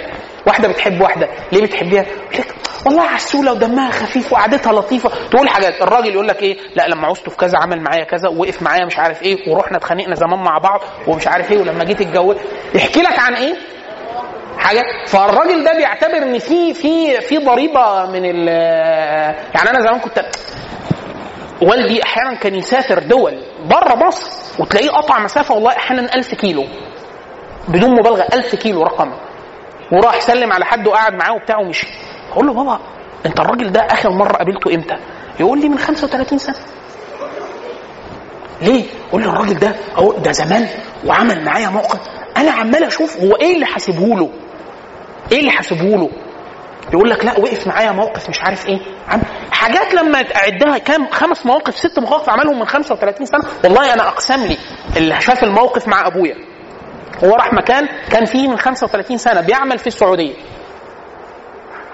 وراح راح شاف الأماكن البيوت اللي كانت ساكنة. يقول لي برضه يعني الناس كانت عشرة وبتاع. طب يا بابا مش الناس مش ساكنة. يقول لك يمكن حد ساكن. لغاية ما حد التقطه قال له أنت غريب من هنا. وبتاع أنت جاي تعمل إيه؟ قال له والله أنا كنت شغال هنا من 35 سنة وجيت آه فين بيت فلان؟ بيت فلان الراجل قال له هم مش يعني هم هيجي دلوقتي واحد منهم اللي أنت بتسأل عليه ده موجود والتاني راح الرياض والتالت مش عارف إيه والباقي اللي أنت بتسأل عليه بيوت بابا أبويا كان فاكر. قال له ده مدير الإدارات المدرسية كلها في المنطقة دي. قال له ده تلميذي. الغريب إن هو فاكر. فاكر إن جوه قصة كده طويلة المهم الناس تعرفوا عليه وقعدوا معاه وبيت يوم واثنين وثلاثه عند واحد هناك لما عرف إن هو جاي يعمل كده. وفاء بالعهد بتاعه قال له أنت قاعد معانا ثلاث أيام كده ضيافة وبتاع. قعد معاه وراح لهم زيارة في مدرسة وبتاع. وهو بيحكي لي أنا عمال أشوف إيه فكرة الرابطة. يعني أنت رايح تشوف مين؟ في الآخر يحكي لك أربع مواقف أو خمس مواقف. اتعملوا خلال خمس سنين. فيقول لك لا أنا مش ناسيله ده. والراجل نفسه لغاية دلوقتي في تواصل آه بالتليفونات وبتاع هو فاكر له إيه؟ فاكر عشان كده النبي صلى الله عليه وسلم لما قال إيه؟ قال في حق أبو بكر الصديق قال كل من كانت له علينا يد أو له عندنا يد جازيناه بها. إلا أبو بكر. إلا أبو بكر. طب أبو بكر حاسب له إيه؟ أنه وساه بماله ونفسه وولده لأن هو إيه؟ آه زوجه ابنته. لكن الشاهد إيه؟ إن هو فاكر له إن هو واقف معاه ماديا وإن هو وساه ببدنه وإنه صدقه لما كذبه الناس. فكل واحد بيحسب إيه بيقيم العلاقات. فهو الراجل مش راح يتفسح. ده هو واحد يقول لك إيه؟ وقف معايا. قبل كده. فهو حاسس إنه نوع من استكمال رجولته إن هو يوفي عهد هؤلاء الناس. خلاص؟ الطرف الثاني شايف إن ده إيه؟ هو كان يقدر يقعد معايا ويقدر يقعد مع زمايله. قعد مع مين؟ خليكم أنتوا شاهدين. قعد مع مين؟ مع زمايله. يبقى إيه؟ يبقى إيه يا باشمهندس؟ واضحة. واضحة. خلاص. يعني إيه؟ فطبعا الطرف ده بيفكر بطريقة. بيفكر الطرف ده إيه؟ بيفكر بطريقة. زي أنا كنت كتير أشوف خلاف مع ابويا وامي. ابويا مثلا عليه فلوس لازم يسدها لحد. فالاقيه مرتبك وبتاع. ماما تقول له خلاص قول له استنى كذا كذا كذا. قول لها إزاي وبتاع. أنا أشوف إيه إيه سبب إيه هو شايف ان ده يمس إيه؟ رجولته إن هو إيه أنا لو وفيت بحاجة لازم أوفي بيها وبتاع مش عارف إيه. التاني بيفكر بطريقة مختلفة. هل ده غلط أو ده غلط؟ ده بيفكر بطريقة وده بيفكر بإيه؟ بيفكر بطريقة. خلاص؟ الطرفين لما بيبقى فاهم إن ده لا يتعدى على المساحة يعني ده مش جزء من الاهتمام أو عدم الترك لا ده أنا بفكر في حاجة من أولويات كوني رجل لازم اديها أما الطرف حديث النبي صلى الله عليه وسلم للأنصار. لما هو بدى طرف على طرف كان الطرف اللي هو اداله اهتمام أكتر هو الطرف أقل أهمية. لما قال له إيه؟ قال لهم إيه؟ دول اديتهم فلوس. طب اديتهم فلوس يبقى بتحبهم أكتر؟ قال لهم لا. أنا وكلتكم إلى إيمانكم. يعني في واحد يكون في واحد ضيف. واحد حبيبي ليه 30 سنة؟ أعرف صديقي من 30 سنة. معايا أنا فعلا في ناس أصدقائي من 30 سنة. معايا من وأنا في أولى ابتدائي. ده لما أشوفه وواحد معايا ضيف. طبعا هدي الضيف إيه؟ اهتمام أكتر. ليه؟ أما هذا فلو عملت معاه اي حاجة هو هيفهمه على المحمل الحسن. ليه؟ لأن رصيدي عنده ما يعرفنيش امبارح ولا لكن ده زي لما يجي ضيف وعندك ابنك. ممكن ابنك في أي وقت لما يمشي وبتاع تجيب له حاجة حلوة. طب ابن الضيوف. طب يبقى أنت كده بتحب ابن الضيوف؟ عن ابنك حسيت أنا بفكر بالطريقة دي. طيب آه فكرة التقسيم. اتفضل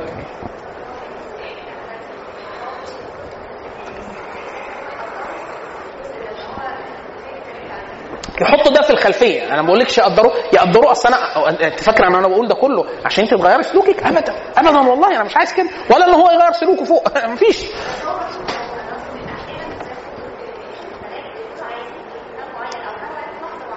أيوه ما هو أنا جاي لك في النقطة دي بتاعة التقويم. الناس بتحسب إزاي؟ أنتوا عارفين أرصدة. كل واحد بي- بيفتح بنك أول ما بيتعرف على حد بيفتح له إيه؟ رصيد. الرصيد ده بيتحط فيه إيه؟ الرجالة. بيحط إيه في الرصيد؟ آه الست مثلا عمل آه مثلا اتأخر وحاجة مهمة وبتاع. وهي طبعا المفروض تعمل أكشن. فقالت ولا يهمك أنت كويس أنت بخير بتاع. يقول لك البت دي إيه؟ يعني إيه؟ بتفوت وكويسة. ان الراجل ما بيحبش اللي يقف على الواحدة. خلاص ما ده بتفوت دي حاجة عظيمة. فيحط كام نقطة؟ 60 يلا 60 نقطة. خلاص؟ 60 نقطة دي حاجة إيه؟ حاجة يعني عملت معاه حاجة كويسة جدا. آه كلمها كلمته كويس وبتاع.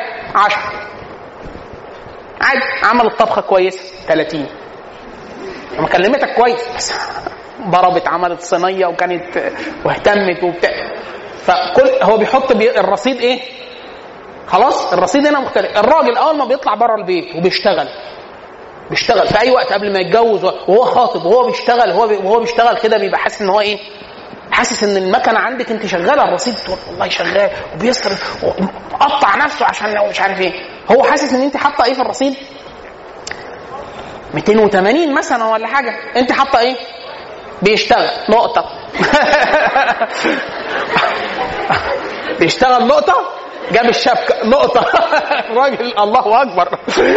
كده هنطلع شايلين 300 جون. فرق أهداف. اللي هو إيه؟ هي إيه اللي ب... هي إيه اللي نقطة؟ الراجل ده كان هيجيله النقطة في الشغل يا فندم. خلاص. يعني أنا شغال ورحت وجيت واختلفت وسافرت وعمال أحسبها وبتاع في الآخر عشان نجيب مش عارف إيه. نقطة. خلاص.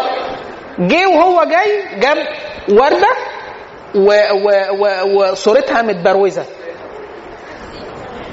1400 لا ركزي ركزي. شغل full time 10 ساعات في اليوم عامل ده كله عشان واحد تلاتة. هو متصور لما يرجع البيت يبقى كده إيه؟ إحنا شغالين ماتش ودي عيب في الرجالة. إن هو فكرة إيه؟ إن آه، فتح فتحة الحساب دي بيحسبها. فهو حاسب. فيقول لك أنا كده إيه؟ بادئ الماتش معايا 50 جول و50 صفر. فانت يلا بقى. طاجن المكرونة وحميني واعملي لي اعملي لي عصير وبتاع. كل ده كل ده في مقابل إيه؟ لغاية ما توصل ل 50 50 50 أشوف لك أنا حاجة ب 2 جنيه كده نجيب ب 2 جنيه زيادة ونطلع فايزين بجنيه حاجة كده. فانت متصورة إيه؟ أنا شغال بره البيت اشتغلت وراجع مطحون. يبقى أنا كده إيه؟ المفروض الرصيد يبقى كام؟ كتير 300 مثلا نقطة. فت- كده أنا حاسبهم كام؟ فبصرف قدامهم إيه؟ 300 نقطة اهتمام فال 300 دول بيحرقوكي يعني أنت إيه؟ عملت مجهود نفسي وعضلي وذهني وبتاع كبير جدا أنت متصورة إن في رد هو مش فاهم الرد ليه؟ بصرف من فلوسي من الرصيد إحنا لسه أنت وصلت 300 ما وصلتيش هو إيه يعني إيه؟ هو الراجل شغال بالحتة. يقول لك إيه؟ إحنا من أسبوع قلت لها كلمة فرحت. يلا أسبوع كمان كلمة تاني. تفرح. أسبوع. حاجة زي كده. فهو إيه؟ الست طبعا لما يكون الرصيد خلص وهو بيسحب من الأساسي هبلغ عنه ده ولا إيه؟ فيش وردة فيش بحبك مفيش تليفون مفيش اهتمام مفيش عاملة إيه؟ طب أي حاجة مفيش ده هو متصور إن الرصيد كبير لأنه هو بيدخل فيه حاجات بقيم مختلفة تماما. أنت مدخلة الشغل ده في الحسبة هو اشتغل ما مش فاضيلي هو قاعد بره خلاص. أول ما يبدأ يجي يبقى إحنا كده إيه مصفرنا العداد وهنبدأ. هو طبعا إيه متصور إن أنا أنا كنت في المعركة خلصت يلا بقى اعتنوا بيا. إيه؟ أيوه. آه كمان هو كان في الشغل. يعني أنا ما جيتش على باله 10 ساعات شغل؟ 10 ساعات شغل ما جيتش في باله؟ يعني يعني الشغل أولويته أهم؟ يا لهوي. ده ممكن تحط له مخدرات في شنطة الشغل. وتبقى إخوان تبلغ عنه. أنا خطيبي إخواني. فأيوة أنا في كامل القواي العقلية. وداعش خطيبي داعش. تغلطيش عشان مش معنى ان أنا محاضر ان أنا تخليت عن هويتي. أنا معاكم يا رجالة على طول خط بس أنا بحاول اشرح لهم بس يعني تعاملوا معانا إزاي في المانوال.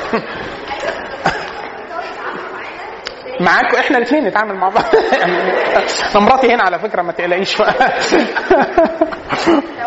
حاجة خلاص أنا عرفت ان البنات كذا كذا لا ما أنا قلت في أول محاضرة. مش معنى إن أنا عرفت هم فكروا كده إن أنا إيه؟ إن أنا أتعامل معاهم على هذا الغرض. إحنا أنا بقول ده ليه؟ لأن أحيانا فعلا أنا آه، ده الواحد الحاجة في أحيانا الواحد حاجة بيبقى عارفها على المستوى النظري ولما يجي يفعلها بتاخد وقت في التفعيل. يعني أنا مثلا والدي آه، شفته في مواقف آه، لقيت أمي يعني واقفة معاها مواقف عظيمة جدا. بعد كده في مواقف عمل معاها حاجات عايز أقول له يا أخي يعني عملت كذا كذا كذا كذا زي ما انت هو حاسب حسبه ثانية خالص. لما أجي اكلمه هو انا أحيانا لما كبرت كنت بكون طرف.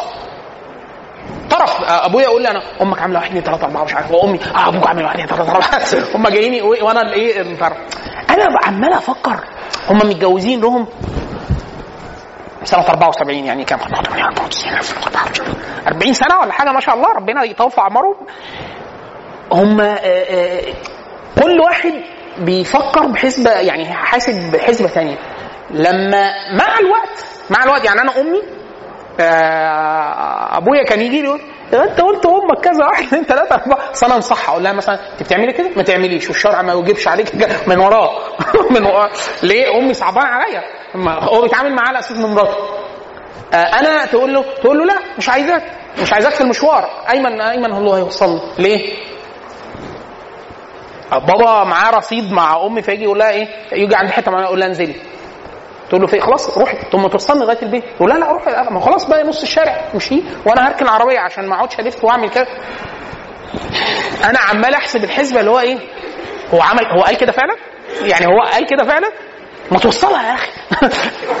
أقول لك وأروح وألف واعطل الشارع. وبتاع. أنا بقى لما أنا على العكس أنا تداركت ده. اللي هو إيه؟ مش هياخد أي مجهود في مقابل إيه؟ أنا عايز أقول له إيه؟ أقول له ما أنت بترجع من بره بيكون البيت كله اتمسح واتغسل وحيوا العلم وقصوا ضوافرهم وعملوا تمارين الضغط وهتتغدى وهدومك كلها مغسولة وكمان ال ال ال ال الاحتواء النفسي وبتاع. المجهود ده موجود. فأنت أنا لو هخصم مكان أمي يعني أقول لك إيه؟ طب دي قبل دي. بس هي الحمد لله ما بتعملش كده. يعني هي بتعمل معاه في حاجات تانية طبعا بتنكد عليه في حاجات تانية. لكن الشاهد إيه؟ إن هو طريقة التخصيم دي مهمة جدا. إن أنا أكون أنا والطرف الآخر هنفترض إن إحنا الاثنين بنتعامل بالطريقة دي. وأنا ما وأنا ما بحبش الطريقة دي. أنا أحب التعامل بالفضل. الفضل اللي هو إيه؟ الفضل اللي هو يعني إيه؟ بلاش نحسبها لبعض. لو انت جبت وردة اكتب عندك وردة زائد اتنين بحبك يلا. يعني إيه؟ التعامل بدقة شديدة جدا ده آه يعني آه، بي- بيعمل بي- بيبقى فيه حرج. حتى في الماليات. في الماليات. التعامل أحيانا في ناس إيه؟ الماليات بيبقى إيه؟ آه، مش عارف الخروجة كلفت كام؟ 120 جنيه يبقى مش- 120 جنيه. خلاص؟ بتتحسب حاجات زي كده. لا التعامل إيه؟ في مقابل إن الطرفين يبقوا متأكدين إن هم هم بيحطوا في الرصيد بيحطوا حاجة بعملة واحدة. يعني أنا بحط إيه؟ نقطة. ده جنيه. والتاني نقطة. دولار. إحنا بنحط وحدة مالية بس إيه؟ مش متساوية. فأنا أحيانا بحس إن أنا أنا عامل مشغول مجهود بره وبتاع. لما تيجي تسأليني عن الحيثيات أقول لك أنا بشتغل. انت عارف يعني إيه بشتغل؟ يعني أنا وأنا بشغال طول وقتي عمال أفكر الفلوس تيجي إزاي وعشان مت... عشان المتطلبات المالية عشان أنا اللي مسؤول عن ده. طب افرض أنا اتدينت مين المسؤول عن ده؟ برضه أنا وهكذا. فأنا بحسب ده كله. فأنا وزن الشغل عندي بالنسبة لي إيه؟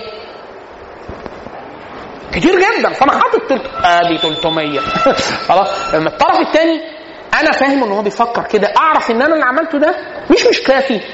هو زائد ربع نقطة يساوي 500 الربع نقطة هي هي واقفة على الربع ده خلاص؟ هي دي الفكرة ده النصيحة للمستوى العلمي. وفي المقابل المقابل إن الطرف الثاني إن أحيانا الراجل طبعا بيبقى مطحون. مطحون. الواقع طحنه طحنه بمعنى إن هو يعني بذل مجهود هو ده 99% من مجهوده في ده.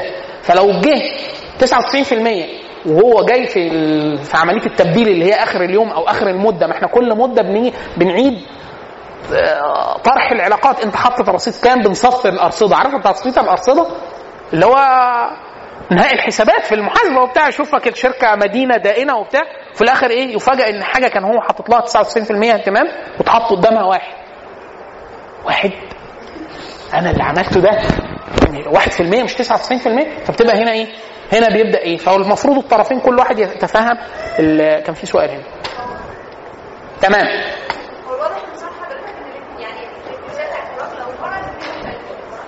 خالص. كل واحد بيبقى بس هم بيعبروا أحيانا عن حاجة واحدة بس بطريقتين مختلفتين. المفروض كل واحد يفهم التاني بيقول دي إزاي.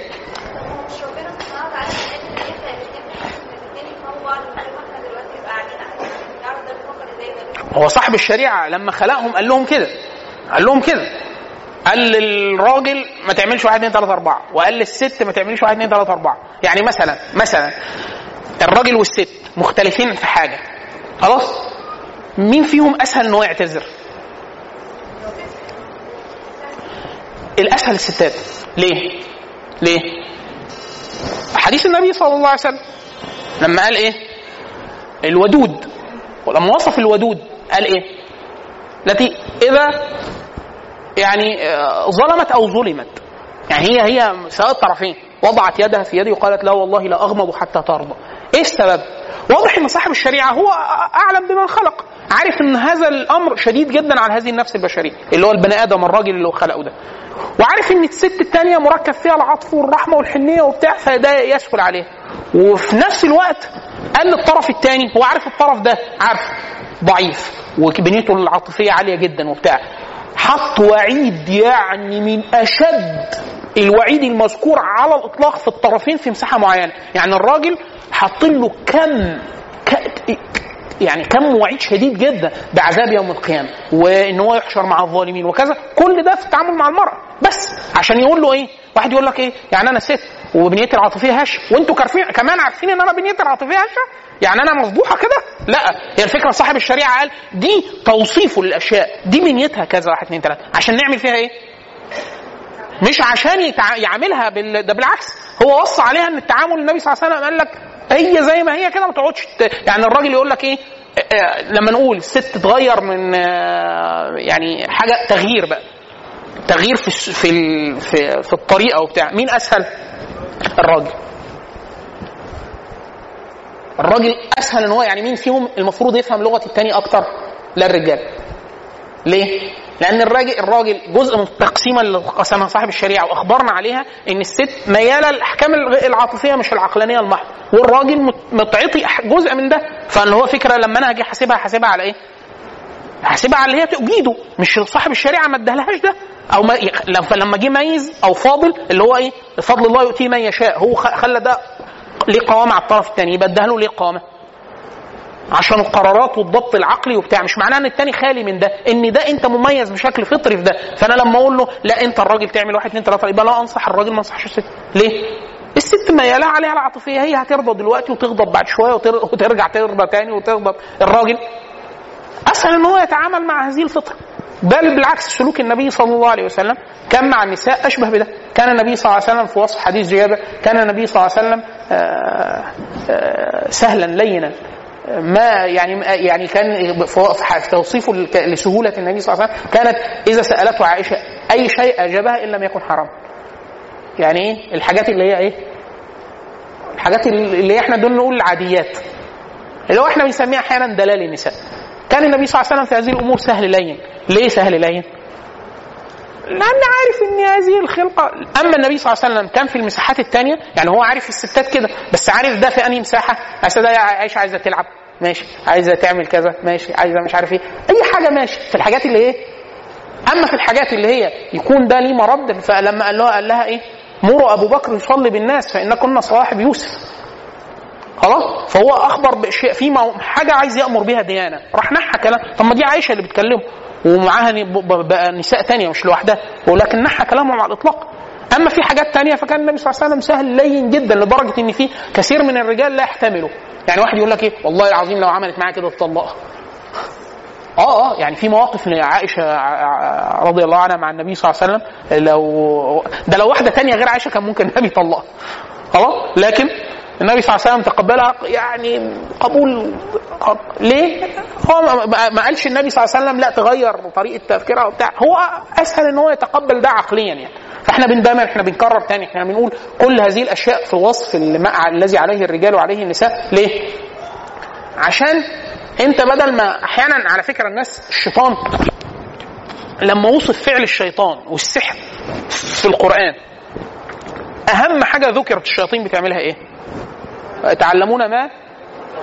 يفرقون به بين وكأنه هي إيه؟ أكبر مدخل للشياطين على الإطلاق هو استغلال هذه الثغرة ما بين الرجال والنساء. عشان كده كتير جدا لما واحد يتسأل أنت طلقت ليه؟ يقول لك نرفزتني يا أخي فقالت لي كذا حسستني إن أنا مش راجل رحت مطلقت والستات نفس الحكاية. يا بنتي الناس طل- طلبت الطلاق ليه؟ يقول لك والله هو كويس وكل حاجة بس قال لي كده نرفزني رحت مش عارف قايلة خلاص؟ فهي الفكرة ده أحيانا بإيه؟ ال- التعرف الشديد جدا على الفطرة التي فطر الله الناس عليها بيقلل من إيه؟ من مساحة دخول الشياطين. حتى عشان كده أنا ما أعرفش الشيخ حاتم تعرض له في الشرع ولا لا. فكرة الطلاق السني. إن هو إن هو طلاق الطلاق الطلاق السني شرط من شروطه إن هو يطلق مراته في طهر. ما تكونش حائض في طهر. لم يجامعها فيه. يعني إيه؟ مش حاجة طارئة. هم امبارح كانوا سمنة على العسل تاني يوم نرفزوه تروح مطلقها. لا ده طهر. وبعد كده لم يجامعها فيه. وفتره طويلة وراح مطلقها اللي هو إيه؟ طلق عن وعي شديد جدا بإن أمور الحياة لا تنضبط فراح مطلقها مش إن هي نرفزته ولا. عشان كده بيسموه أحيانا بيمضوه. يعني القاضي يمضيه. يقول لك طلق طلقة تحسب بس يقول لك طلق بدعي. انت لو عايز تطلق على السنة العقد اللي انت انت بنص بلسانك اتسحبت وانت بتتجوز قلت على سنة الله على كتاب الله وسنة رسوله يبقى سنة رسوله انت تطلق الطلاق الذي الذي وصفه النبي صلى الله عليه وسلم في الشريعة. ليه؟ ما تجيش انت نرفزتك مرة وتروح مطلقها، لا ما ينفعش كده.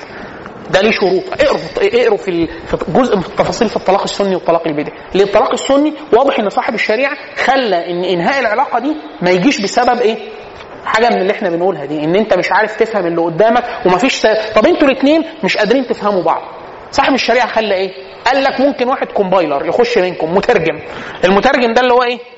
اللي إحنا بنحاول نقوم بدور الترجمة اللي هو يقول لك هات حكم من عندها وحكم من عنده. ليه؟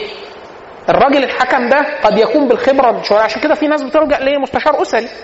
يروحوا يقولوا له آه، إحنا هو قالت لي كذا وأنا بكره منه واحد اثنين ثلاثة أربعة وهو يقول كل واحد يقول اللي عنده يقول له يا ابن الناس هي بتقول كذا كذا كذا ما تقصدش واحد اثنين ثلاثة أربعة وأنت اعتذري له عشان كذا وأنت أبوسي راسه وأنت ما أنت بخيل يا أخي ما تديها شوية فلوس بقى ما بتحترم نفسك وهكذا. ما تغلطش في أبوها تاني ما تغلطش في أمها تاني وتوديها لأهلها. يعني إيه؟ في حاجات إيه؟ اللي بيخش ده في النص إيه؟ لو هو الطلاق وقع على طول بدون أي آه، مساحات ممكن يكون بسبب سبب غير عقلاني بالمرة ووقع الطلاق. فده جزء كبير جدا من إبقاء العلاقات عدم تدميرها. اللي هو إيه؟ إن الطرف ما يقصدش واحد اثنين ثلاثة أربعة. ما يقصدش واحد اثنين ثلاثة أربعة. أو يقصد واحد اثنين ثلاثة أربعة آه، بس إيه؟ ده جزء من فطرته أو جبلته أو. طيب.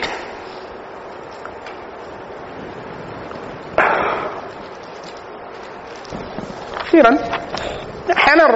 ال- الست آه،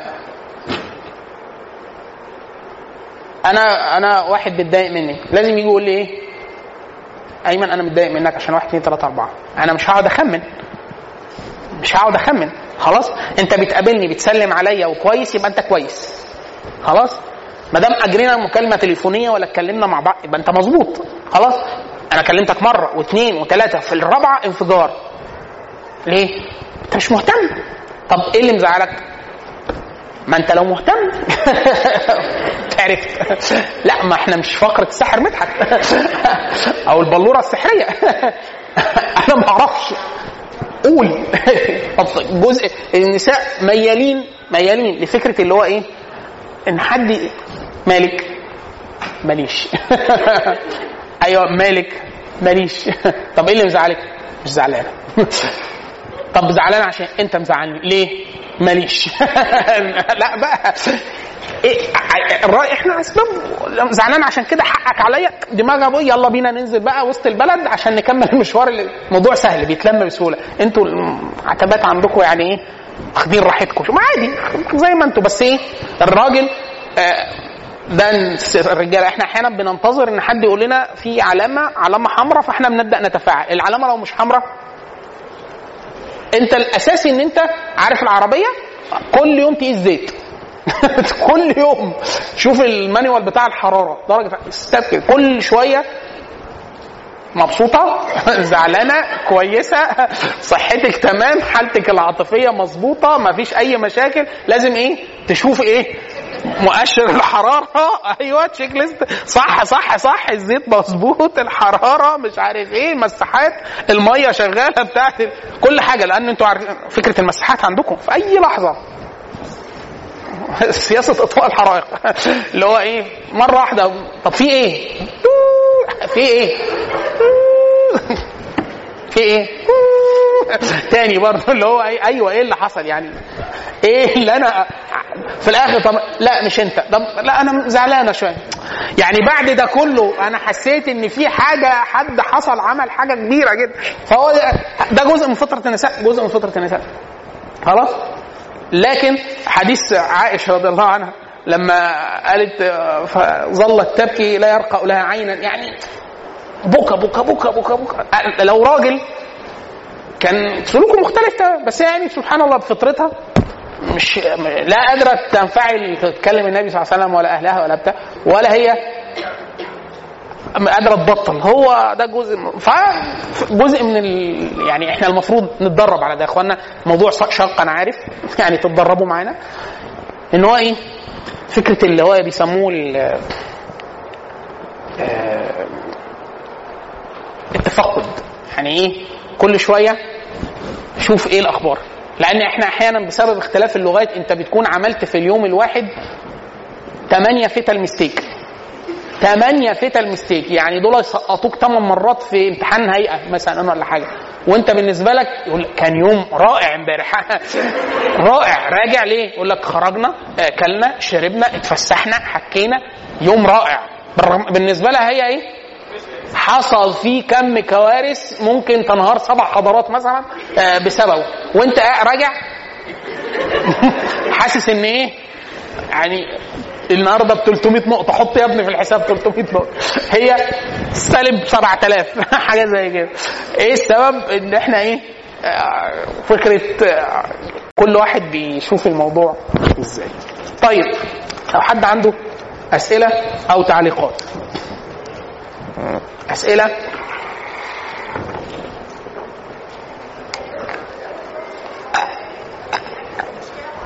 العصير.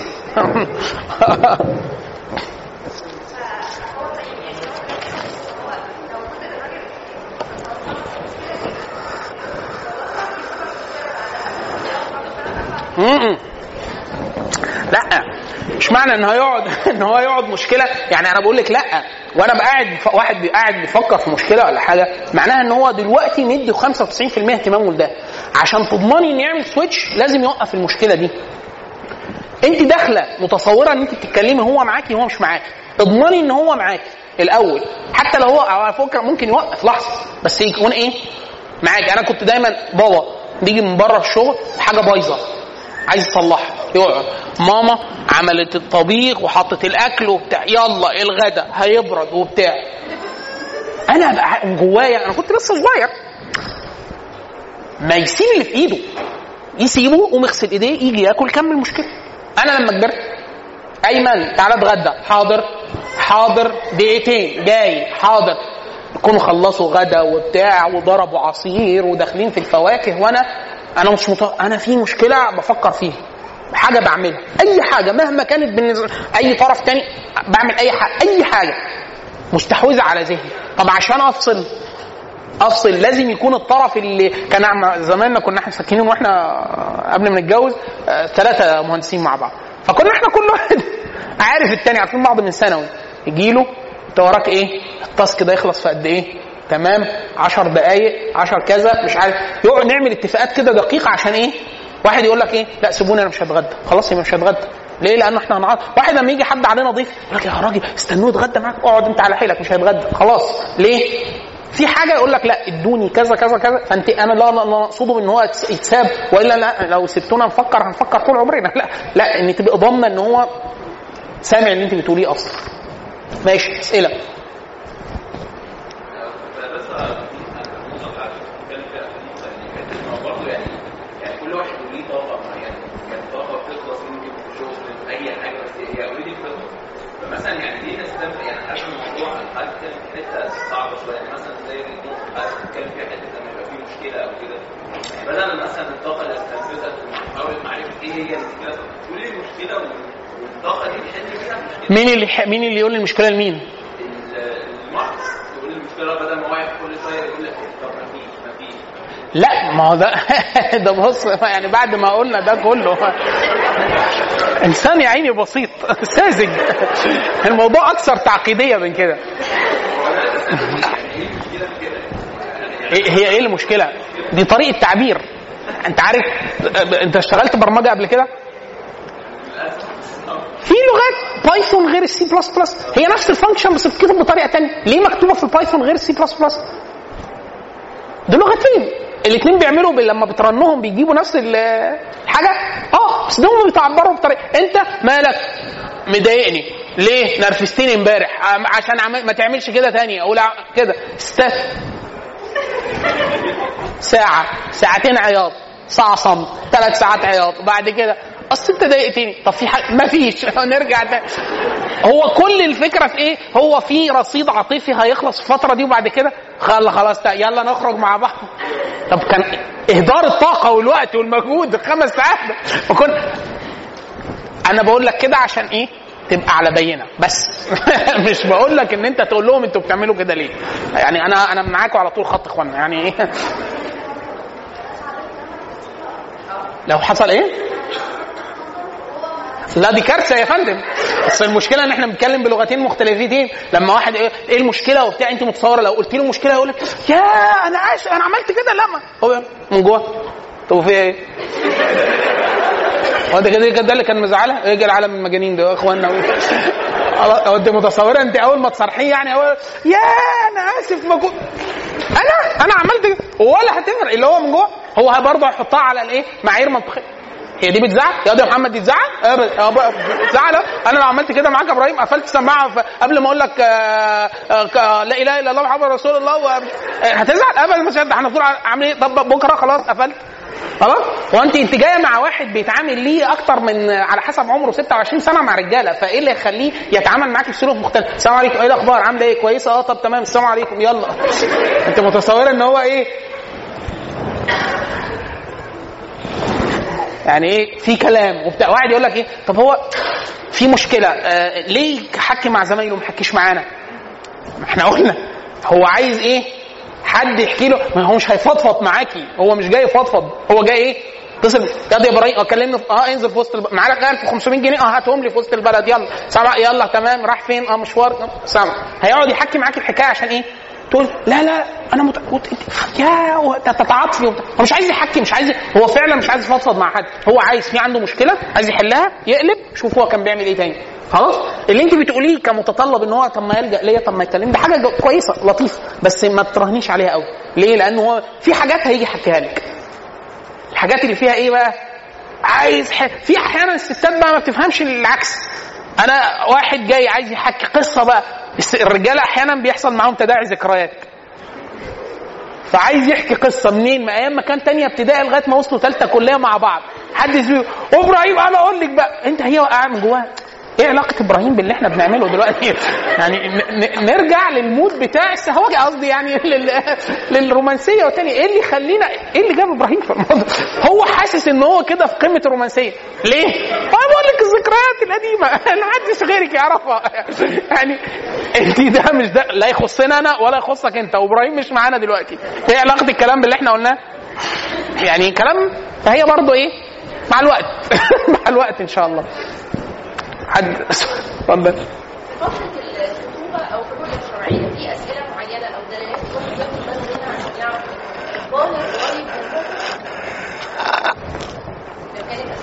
شوفي الاسئله الأسئلة اللي انت بتسأليها مهما كانت كلها أسئلة إجرائية.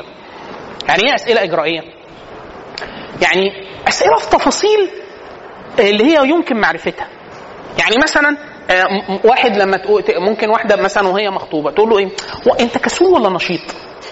مثلا ال- السؤال ده هي- هيجيب فايدة؟ هيقول لك إيه؟ آه نشيط جدا. خلاص؟ ما حصلش حاجة. طب أنا كسول جدا. طب أنت بتساعد في شغل البيت؟ هيقول إيه؟ هيقول لك هيقول لك والله أنا لا أنا ما بساعدش في شغل البيت. مثلا الإجابة دي فرقت معاكي؟ قال لك أنا لا أنا بعرف اقطع خيار وبتاع ومش عارف إيه. لما تتجوزوا حتى لو هو بيعرف يعمل سلطة هيعمل سلطة؟ ليه؟ لأسباب يعني طويلة يعني. بس هي مش يعني هي الفكرة في إيه؟ إن أقصى الأسئلة اللي بتتسأل في الأول دي أسئلة كلها إجرائية. إحنا فين دلوقتي؟ هنعمل إيه؟ عشان الإجراءات. إمتى الخطوبة التكلفة الأهل مين جاي العدد المعازيم آه، طب انت طب تع... لأن المعلومات الأساسية كلها المفروض هتكون خلصت اللي هو أهله مين هو إيه تعليمه سمعته الناس ده كله تجاوب عليه. كل التفاصيل اللي متبقية تفاصيل إجرائية وفي نفس الوقت انت بتشوفي الطبع. ما هو ممكن يكون واحد دين وخلقه عالي دين وأخلاقه كويسة خلاص؟ وانتوا نمطكم النفسي مش متماشي قوي مع بعض. فأنا بقول لك إيه؟ مش بقول لك إيه؟ لو نمطكم مش متماشي مع بعض لا خلاص ما تقبلوش. لا أنا بقولش كده. أنا بقول إن أنت هتبدأي تطبعي جزء من عندك. إحنا قلنا خالص في أول الدور إن جزء من الجواز إعلان الجواز. إن أنا هتجوز إيه؟ إعلان الموافقة على التغيير. إن أنا عندي استعداد اتغير جزئيا. ليه؟ في حاجات الواحد هيعملها لأنه عكس فطرته عكس طبيعته. بس هيعملها. ليه هيعملها؟ لأسباب زي اللي إحنا بنقولها كده، بنقول له صاحب الشريعة وصى بالنساء وبتاع فيقول لك إيه؟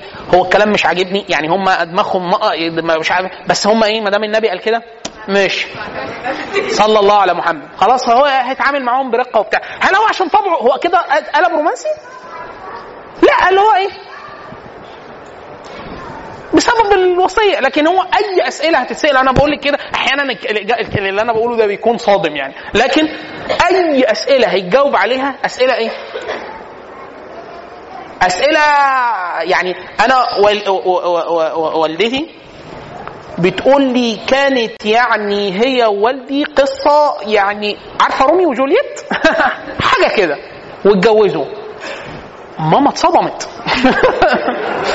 ليه؟ أقول لها ماما ليه؟ أنت كل الفترة دي يعني أنت مش مش عارف تقول لي حاجات أنا أعرفها تماما. يعني أنا والدي منظم جدا لدرجة إن هو أي ست ما تقدرش تستحمله منظم جدا جدا. خلاص؟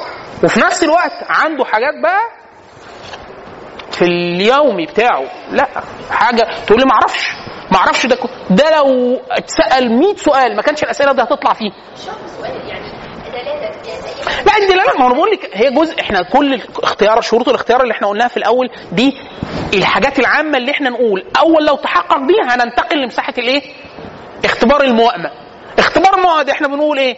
هيقعد فترة ست شهور ولا حاجة مش أقل من ست شهور اللي هو إيه؟ لأن أنا ممكن أقعد مع حضرتك وأقول لك إيه؟ والله الأستاذة ما شاء الله آه تعليمها عالي جدا. معاها دكتوراه. ده انطباع. لو قعدنا مع بعض ست شهور أنا في الغالب هقيمك تقييم حقيقي علميا.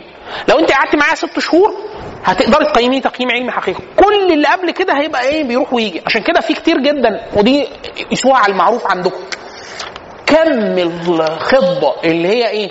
قعدوا مع بعض الأهل شك كل اتفقوا على كل حاجة مظبوطة وبتاع شبكة لسه هينتقلوا لمرحلة العقد؟ فسخ.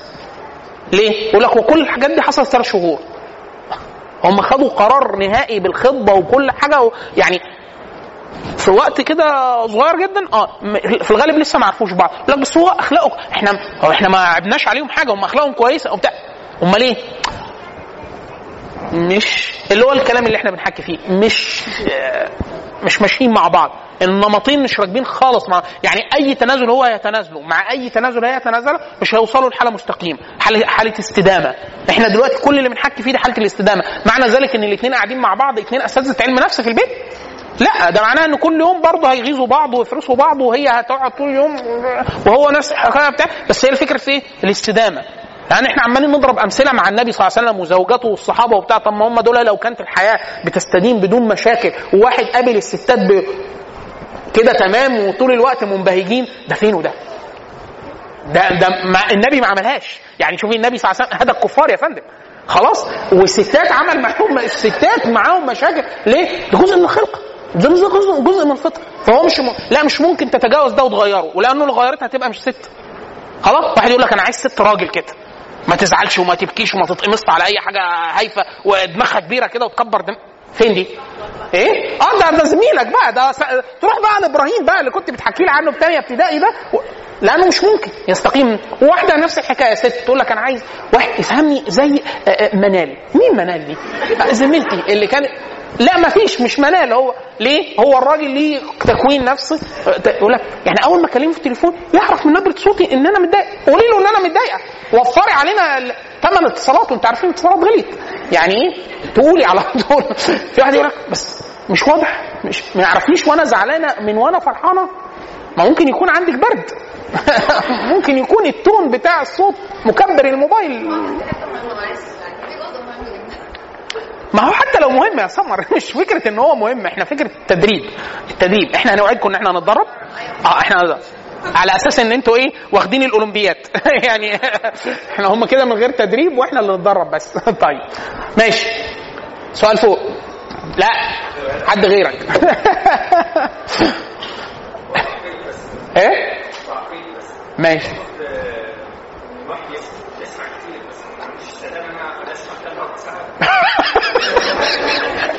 والله طيب بيقعدوا ست ساعات وسبع ساعات يا حكو. أربع ساعات إيه ده أنت جاي في ال minimum charge كده؟ لا لا صدرك يبقى ارحب عن كده إن شاء الله.